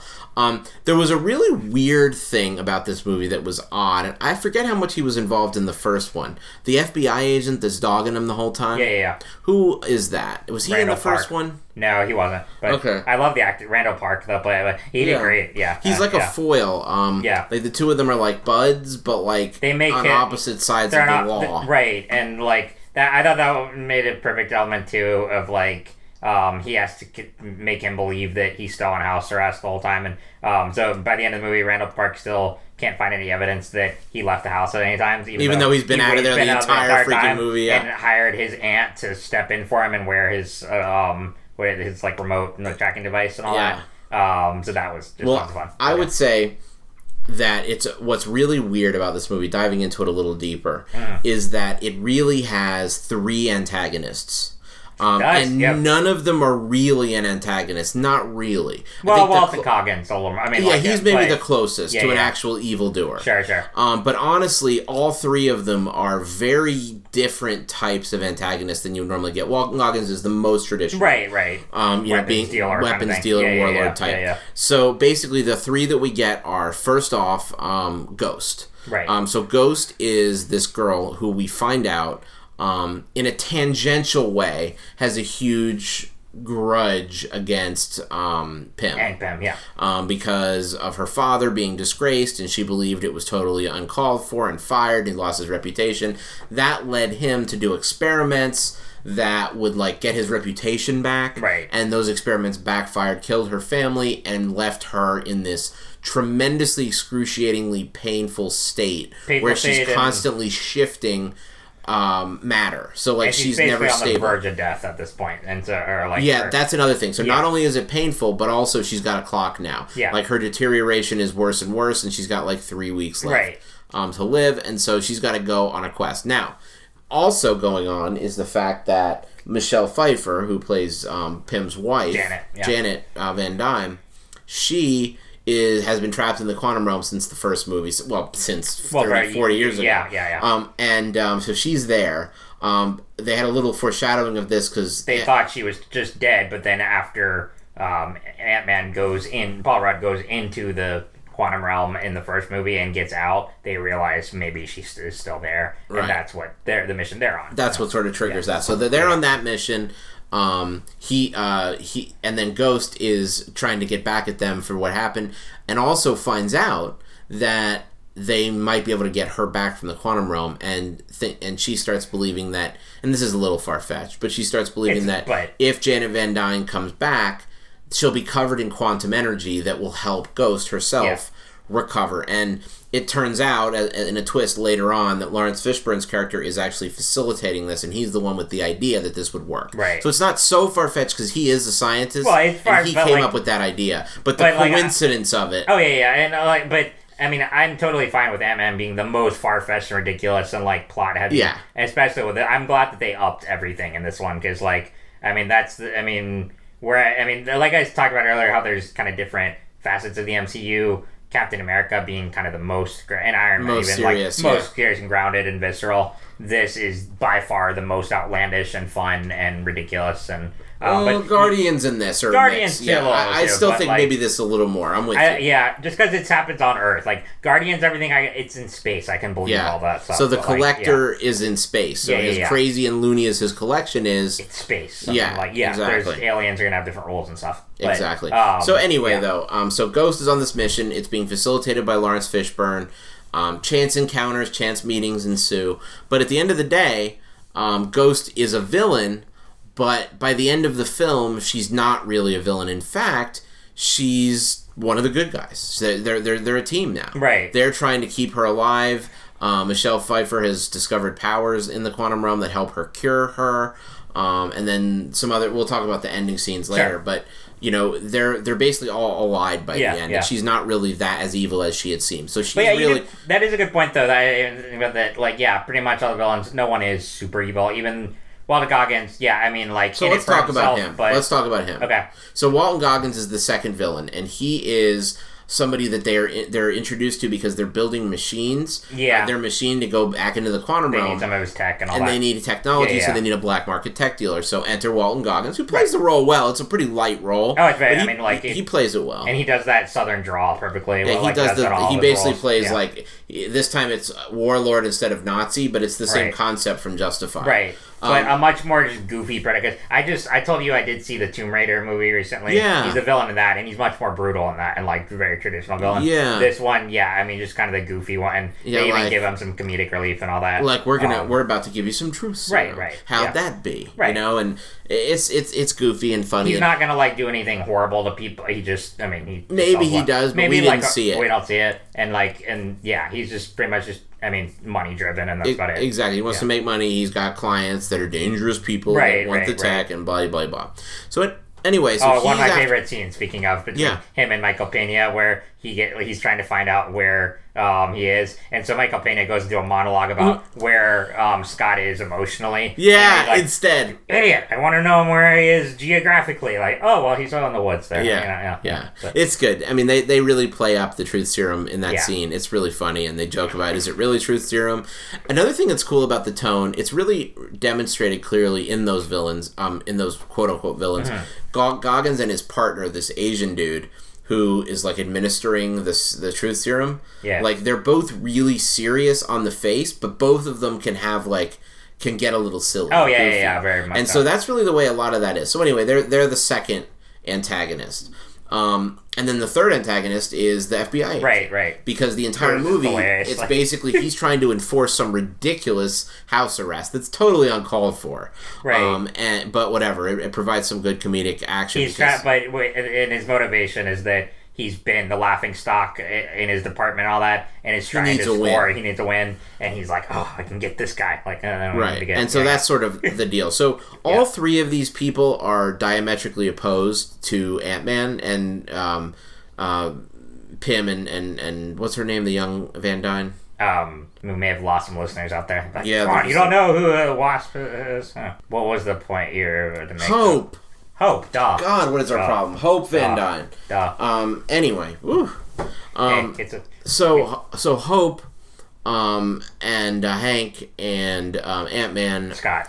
and Scott Yeah, yeah. are are diametrically opposed to these people, but none of them are true villains. No, and yeah. it's interesting. Yeah, it's it is. really interesting. It's a different take, and you know, for a series that for a long time has talked about, you know, the the narrative has been that the villains are weak. Right, um, they have right. weak villains. It's really interesting. they just kind of. They're just kind of the yeah. incidental almost. Right, right. Um, now, I would say Ghost is a good villain um, in that her motivations are understandable, and and also because she doesn't want to go.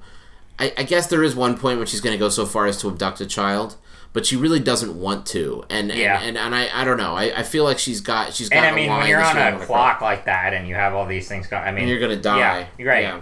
It's it's tough, and when you believe these people are responsible for your father's ruin and subsequent death, Yeah, yeah. um, which it turns out is not the case. he's the guy was right, a bad guy, Sure, sure. um, but which which you know I could have predicted that, but it's it's interesting. Yeah. It's an interesting dynamic. So I would say that that was cool.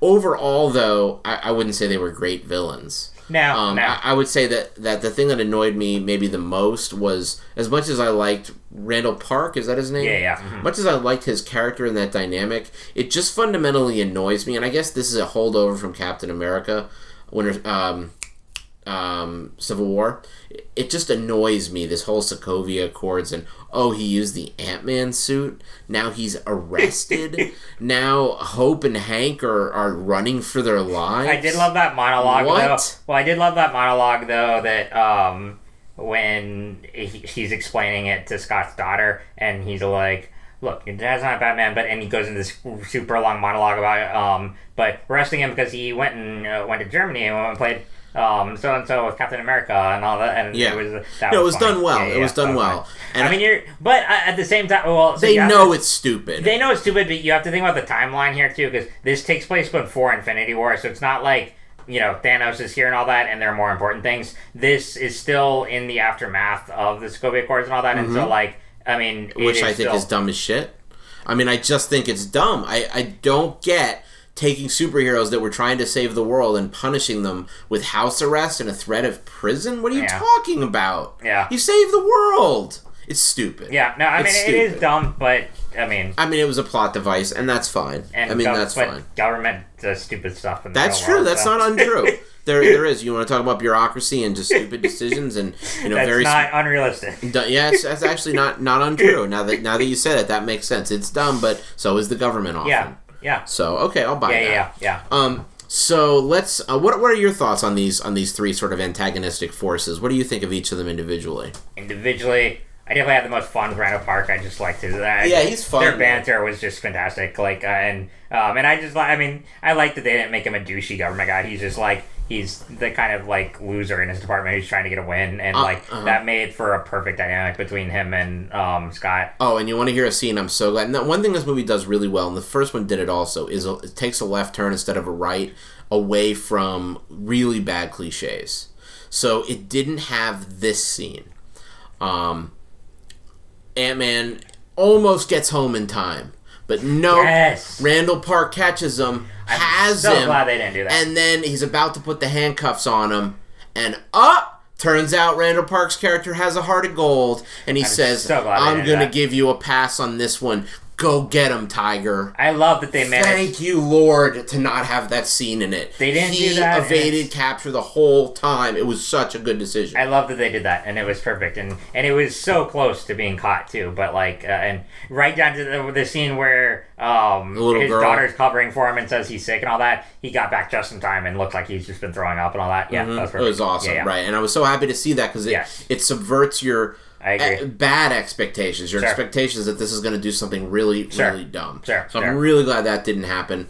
Um, I like the concept. I like all the shrinking stuff. I always like that, Mm-hmm. and I think that as far as combat in the MCU goes, I think I like it maybe one of the best uh, combat systems. I, It's I, just fun because it's I love watching especially seeing Wasp kick butt like. 'cause, Wasp like, is because. Scott just uh, is a goofy kind of like uh, but like Hope is trained from the beginning is uh, is the more serious of the two and totally kicks. But that scene when she takes down all of um Goggins guys, the henchmen, all that. Oh, that was awesome. Like, yeah, uh, yeah. yeah. I know she's yeah. That scene was great. Yeah, yeah, yeah. Um, and then fights Ghost, and that was like her only like real Right, right. challenge, and and and all of the fights were, and there weren't that many. That's another thing that's great about this movie. It was not overblown on the action. No, it there wasn't, were yeah. like two action Scenes. I thought it was primarily comedy in that manner. yeah? yeah. I'll tell you what Yeah. I thought the funniest part was, and I was actually genuinely laughing, is when they went to school We went to school, and he was became kid Uh, sized. when they went to school, it was perfect. The parts I laughed the hardest were that um, when he's reading um, what's the John Green book, Fault in Our Stars, and That was good. crying, Yeah. and then the Randall Park stuff. But yeah, uh, Yeah.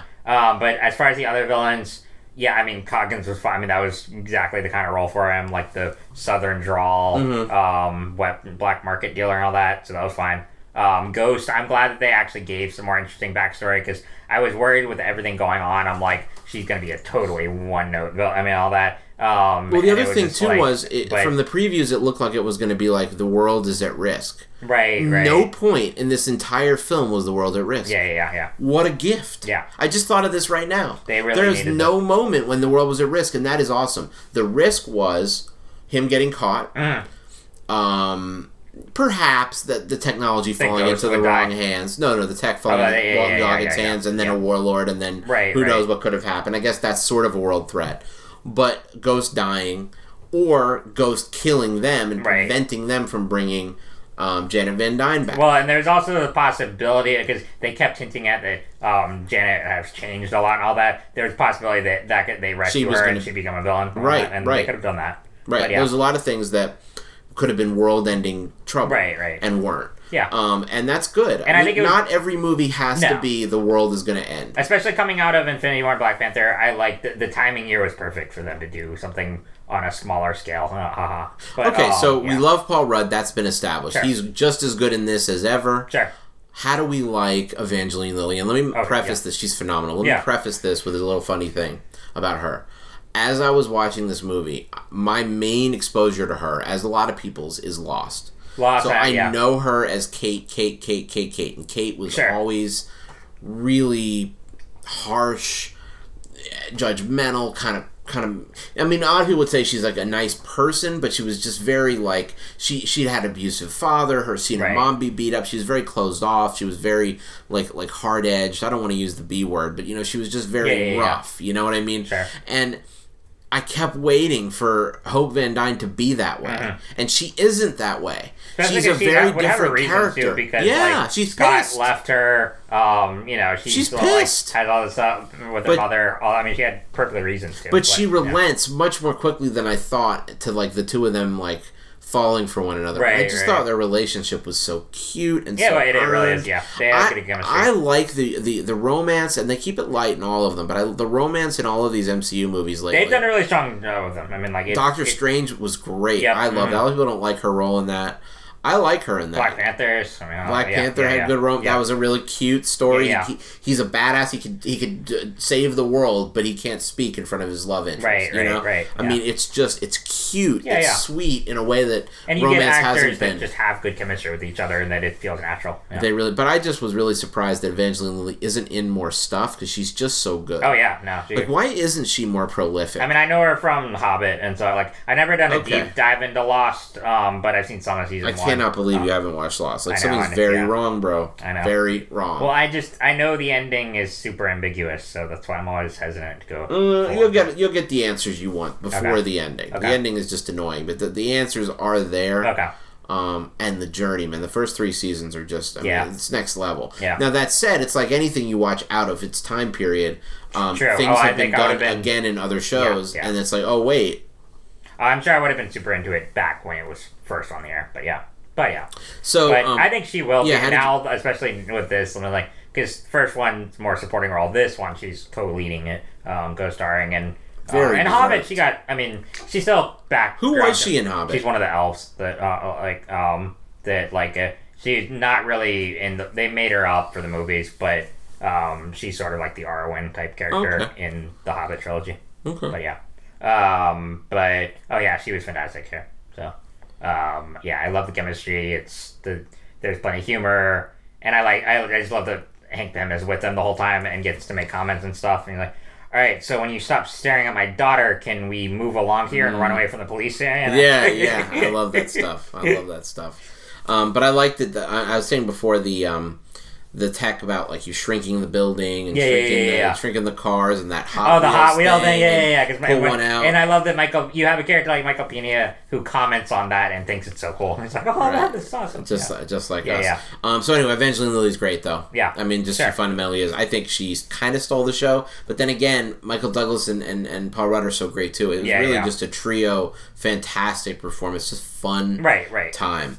Um, let's talk about the endings Okay, a yeah. little bit. Okay. Um, what are your thoughts on the endings, plural? So first of all, like you said, that the um, it was a nice subverting expectations when Randall Park doesn't catch them and then uh, releases them. Love that. I also because I was actually really expecting them to, e- even though it's He'd have don't think it's in the comics, short. Well, uh, for Janet to come out and be evil and all that, like, Oh. uh, and like, and I wouldn't have wanted that because it just it would have been unnecessary and like added just one more thing. I don't need that. I don't it need either. that. And so, but I was kind of expecting it because they kept saying like, you know, she's changed, she's and even when like, she's in yeah. there, she's like, "This place has changed." me." Right, right. And I was kind of totally expecting a like, you know, her turn on them or whatever, and um, or like try to. You left me. Do you know how that much pain Right, that was? exactly. My molecules have been shifting for 35 years. You will die. Right, and I would have hated that. So I like, hated I, that, and too. so I'm glad they didn't do that. So I thought that was nice. You got to see the family reunite. Um, I like the what, what, so what did they do with Ghost? I know that like So she um, gets she cured, gets and then she yes. disappears, and then we sort of see Right. that we see that in the future. Oh, Fishburne goes with her. Right? goes well. Yeah, he's with her, and he says, "I won't leave you." And also, you know, you need to forgive yourself. Like Yes. you didn't, you didn't mean to do that. I mean, full, Sure. full redemption arc, Sure, pretty sure, much. Not, not. I take that back. Not redemption arc, but you know, she's she's not destroyed by it all at the end. right. You know, she hasn't done anything to redeem herself yet, but she may in the future. Maybe not. She's not a character I need to see again, but she's Sure, really sure. good in this film. Sure. Um, what did you think? This is a little side note. What did you think about the Laurence Fishburne twist? Were you see? Did you see that coming? Because I didn't. Um, yeah, I thought it was solid, but like, yeah, Did you I see guess, it coming? not really. No. Yeah, I was surprised when I saw him pop out. Yeah. Like, Whoa, Yeah, buddy, yeah. you're always a good guy. What's going on? I like well, and I, I like how Paul Rudd comments on that. He's like, "No, man, I thought you were cool." Yeah, that was great. that was Because that's what I thought. Yeah, yeah. That's what we all thought. Oh no, I was. I mean, because they in the trailer they built up as like. I mean, that makes sense that he and Hank have a rivalry, but like, yeah, they. I wasn't expecting him to be in cahoots with um, Ghost and all that. so. Yeah, yeah, that But- was. But again, they didn't like. Did, again, didn't make him so far evil or anything like that. Not even at all. I mean, because at the end, they there's redemption there. So I just liked how everything was nicely resolved and in a like way that didn't feel super forced. Um, one thing I wish they hadn't shown in the trailers. I mean, I know they revealed Giant Man in Civil War, and that was awesome. But the shot of him going so huge um, by the sea boat, sea boat or whatever when he ca- by the ferry when he catches um, Goggins, that was so cool. And I wish they just saved it for the movie because Oh. it was so good. Like, uh, and I'm like, I had already seen it in the trailer. And I was kinda- I didn't mention this, but I saw it in IMAX 3D, oh, cool. and uh, let me just say, totally Gosh. unnecessary. Yeah, no, I, yeah, I, I, I haven't done the, all the Marvel movies, with the exception of Guardians, have been really unnecessary. I mean, Where I'm I not on a 3D anyway. I'm not a 3D like, guy, but but see, here's the thing: when um, I was buying tickets, it was Tuesday for the Thursday show. Yeah. and I or no, the Friday show, and I wanted reserve seating because I Uh-huh. want to get. I was getting off work that Sure, night. sure. I needed to be there late. Sure. So I need a reserve seat, and every and the regular screenings were not was the only one reserved. open, yeah, yeah. So well, no, it's not that it was open. Oh. It was that those don't reserve. Oh, They're gotcha, general gotcha, admission, yeah, yeah. but this was reserved. It was a little Right. more expensive. Plus, the screen was massive. Yeah, it was beautiful. But I, but I mean, the 3D part of it, I was there was Did you get a one time where I flinched. Yeah. Where something got thrown at you, and you're like, "Whoa, Right, that right. was cool." But generally, no, I didn't get a get a headache. Not on not on this particular. I have in the past. I just gave up on them because, like, I mean, it doesn't really. I, I've said it before, but like, the only time 3D adds anything to the experience is when it's something like Avatar or something like that, where it's made for It that. has like, to be they filmed. shot- in- they're it's not even 3D. about made for that. Yeah. It's about being filmed in 3D or not. Yeah, yeah, Cameras or not. You know what's Right. funny? At the end of the movie, it was like 3D conversion by three different full teams converted like different parts. Can you imagine how much work that must No, be? and I don't want to. And how pointless. Yeah. Yeah, I don't want to know either. Yeah, because I think I saw uh, the word I saw Winter Soldier uh, um in 3D one time only because the I have friends that The are tickets or they- whatever, yeah. right, and I have friends that like they insist on that, and I'm like, God, this is like not only does it add not add anything, it's like distracting and just like ruins the experience. Uh, But yeah, yeah. I wouldn't go that far, but I mean, it's certainly not a value For ones add. like that, it's a, where it's, especially when it's a visceral one like yeah, that. it's not a value Oh, add. gosh, it's no. not a value Yeah, yeah. add. It just puts space between Yeah, you yeah. and you and the action. But anyway, Um, I love the ferry scene. I wish they hadn't spoiled that in the trailer because it was Hmm. so cool seeing him like go even bigger than he does in um in Civil War and tower over the ferry like that. It was just a lot of fun. Yeah, I think yeah. I'd enjoy watching this one again, but you know, it, was, it was a cool movie. Sure. Okay, so um, let's talk about the big scene. elephant in the room, the first post-credit scene. Yep. Um, we talked about this via text. I don't think about. I don't spend like my brain cycles. I don't mean this in any good or bad. Yeah, way, yeah. But I don't spend a lot of brain cycles between films thinking about like what is going to happen in Sure. the overall MCU lore. Sure. If I did, I may have been able to predict this better. That said, I was completely surprised by it, Okay. as was a lot of people in the audience. Like there, it was that same sound that I heard Okay. when I saw him smiling now in that knowing way. When, Interesting. when I saw Infinity War at the very end, and everyone just started going poof.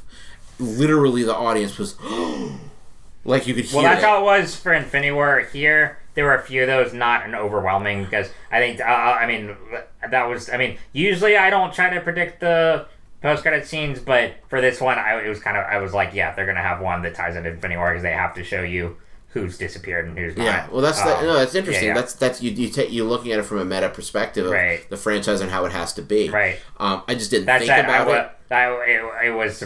I mean, I liked how they did, but it was surprising. So everyone disappears except Scott, and he's trapped in the quantum realm. And maybe he would have, maybe he wouldn't have had he been out, but Yeah. he's not Yeah, out. yeah. So it's interesting.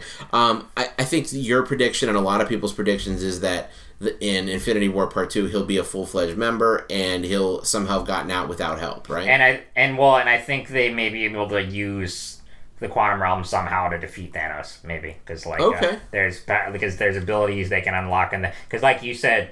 If he had been outside the quantum realm, he might have disappeared. Right. But because he was in there, he's somewhat protected. They may try to use play that. off that. I don't know yeah. how, but I mean, like, we'll, uh, yeah, like- we'll, I mean, they can yeah, do whatever they want. It's a Yeah, freaking comic book yeah, movie. yeah, yeah. As long as it has like the just the just the ring of credibility Right, to it, right, of credulity, I should Sure. say.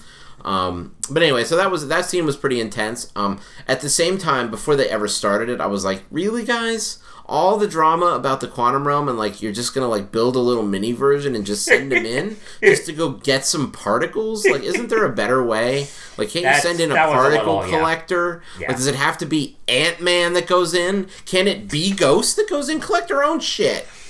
You know what I mean? I get that it's a plot point. So I guess if there's one thing I would say about the overall movie as a whole that annoyed me the most and makes it not like, oh my god, this movie just blew my mind, is just the the little like like why'd you do that or that doesn't make sense or that's stupid. Well, but like I said, like eh, with them and I'm okay with it being the most plot driven and like ridiculous and insane Yeah. that's kind of the well, it, it fits most here. But also that means that this is a seven point eight. It is not a nine Yeah, fair. You know No, what I mean? fair. Like that's that's Oh, what fun. that I mean, I had, means. to right, me. right. I had a good time, but yeah, Yeah. definitely not like on the same le- anywhere near the same level as like Winter Soldier and stuff like that. But incredibly fun and like. Yeah, I- really good time. Yeah, especially that school scene when he was Yeah, running yeah. around. I thought that You know, Paul Rudd co-wrote it too. He actually co-wrote both. He's really Yeah, funny. I mean, There were several really screenwriters funny. on this, but him, one of the Spider-Man Homecoming screenwriters, um, and a couple others. He's but yeah. just. I mean, I just. The, this is like an all hands on deck. MCU is just fantastic. And I'm happy for Peyton Reed too, because it's like I mean, yeah, he got his big like um big break I think with the first one, and Yeah. now and he knocked out of the park. another here. success. Yeah. Yeah. I, I mean, I'd say it's you know theoretically as good as the first one. I don't think I maybe enjoyed it quite as much. Okay. But it's definitely as good, if not better. Oh, I yeah, know, I, think? I would say it's uh, better than the first. Okay. But like, I mean, I'd I enjoyed the first one, again. but It's been a while for me. yeah, I mean the first one's a lot it of more fun. than once, right? Yeah, I think at least a couple times. It's still been a while, but like, um, right. but um, first one's still a lot of fun, and even with like first one, very like cliche villain, but I like that actor a lot, so that's why I enjoy. It. Yeah, it. he's great. Yeah, he's yeah, great. Yeah, yeah. Um, I like him a lot too. The other thing, I was listening to Fat Man on Batman the other day, and they said something that um, so originally in Civil War, you know, they did the Giant Man reveal there, and or Peyton Reed originally wanted to have the Giant Man happen in this in the Ant Man sequel, Yeah. but they, you know, they were like, it is going to be kind of pivotal to the plot, or at Yeah. least to that scene and all that. So they, and he's like, all right, that's fine. But they also wanted to have Wasp in that battle too, and have so do the reveal, like her first come out on the suit there, and that's where he fought. He's like, no, I'm get, doing that for the sequel. Like Yeah. that's my movie. Like, uh, and um, and They so they and they let him have that. So yeah, Nice. because and that added, and it, I'm glad they did because that added more conflict to just have Ant Man. There in that battle, and then it adds some tension between um, him and Hope It's and just all a that. fun It makes it action fun. moment. Yeah, yeah, like, yeah. oh man, here she is. Right, Sweet. and just give her, um, yeah, save her in the suit for her own movie. You know, like Yeah. that, so. Well, that's the whole thing about it, and I won't go into it big time, but the, the kitchen sink aspect of those team ups just annoys me. It's just too much. It's a lot, yeah. Too much. The kitchen fucking sink does not need to get thrown in. Spider Man and Giant Man in the same or, in the same scene, but yeah, yeah, it's But- it's crazy. Okay, cool. Yeah. Um, and then finally, I talked to a couple people that were super annoyed by the final post credit scene. That was- just like uh, that is trolled us so fucking much. Dumb. Well, apparently they, I didn't even notice, but Jacob said it was in the trailer too. So like, that was like really the ant playing the drums. I mean, I don't, I don't have any problem It was like ten seconds. I'm, yeah. I'm fine with that final scene, but a lot of people are like, that was, should not have been how it ended. But they wanted to lighten it up because they didn't want Infinity War ending part no, two. yeah, that's all. Well, all the MCU movies generally have a really heavy, uh, or, or like I mean, a more plot-driven post-credit scene that sets up a future movie, and then a really goofy one. Is know? that right? Pretty much, yeah. Okay. That's how it's been for. I mean, the first Avengers, it was um, they Thanos' first appearance was the first post-credit scene, and then the second one is when they're eating shawarma at the bar. Um, and that's yeah, that's generally how it is. lot. fair enough. Yeah. Fair enough. Um, anyway, overall, you about where I am, about 7.88 Yeah, I mean, maybe even eight or so. Yeah, like uh, yeah, eight, eight, five. Yeah, A lot okay. of, I mean, really good time. Yeah, really fun. Really Yeah. fun. Um, uh, I wish uh, the the freaking Sokovia Accords weren't cracking down like they are, man. Those damn Sokovia Accords.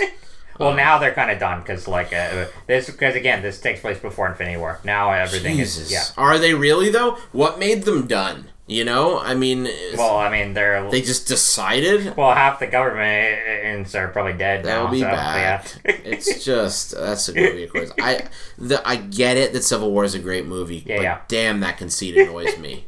I mean, it just annoys me. Like, there's collateral damage. 13 people died. Do you realize the power you're playing with? We save the world, sir. Yeah. Do you realize, though, that there are costs? No! We save the world. Did you hear me? Well, we know Rich is Team Cap here, so that's good. It's ridiculous. It's ridiculous. There's no teams. That's ludicrous. But anyway, all right. Um, I wish those Sokovia Accords would go away. Forever sounds like maybe they have with a. Right? Pretty much. Yeah. Excellent. Yeah. Uh, on that note, what? Do, wow, that's that snap was loud on the on the mic. Sorry, listeners. Um, Rich just eliminated half the world. yeah, yeah, I eliminated half the listeners. That's Yep. sure. okay. Um, so I'm gonna just do my what I'm gonna be playing really quick. Okay. Um, and just say or watching, and that is the wedding issue of Batman in about three minutes. All right. Um, how about you? What Be you your first? Tom King Batman issue, right? I guess so. Okay. All right. Uh, what am I checking out? So, I'll probably see Mission Impossible then. Um, I want to see it too. When is yeah, that? sounds good. Few weeks, maybe a couple weeks. I'm game. It's already well, it's already mid July. I don't know. It's got it's a week or two. Okay. Um, what else? I mean, a ton of comics. So it's yeah, that's you can li- you can Yeah, list yeah. them. Yeah. I'll finish Westworld season two. Um, Nice. Yeah. Cool. Um, well, on that note, I am Rich Lepore. Kevin Schaefer. Oh wait, where can they find us? Uh, you can find us on the joyofgeek.net for all of our content. Um, Joyofgaming.com. Yeah. Uh, are at Rich Lepore. Yeah. At Subscribe. KW Shafe. Yeah. I can- Ten nineteen. yep. No, just KW Oh, Shafe. Shafe, Yeah, yeah. Um, cool. Um, Yep. We will see you later. All right. Take care. Bye bye.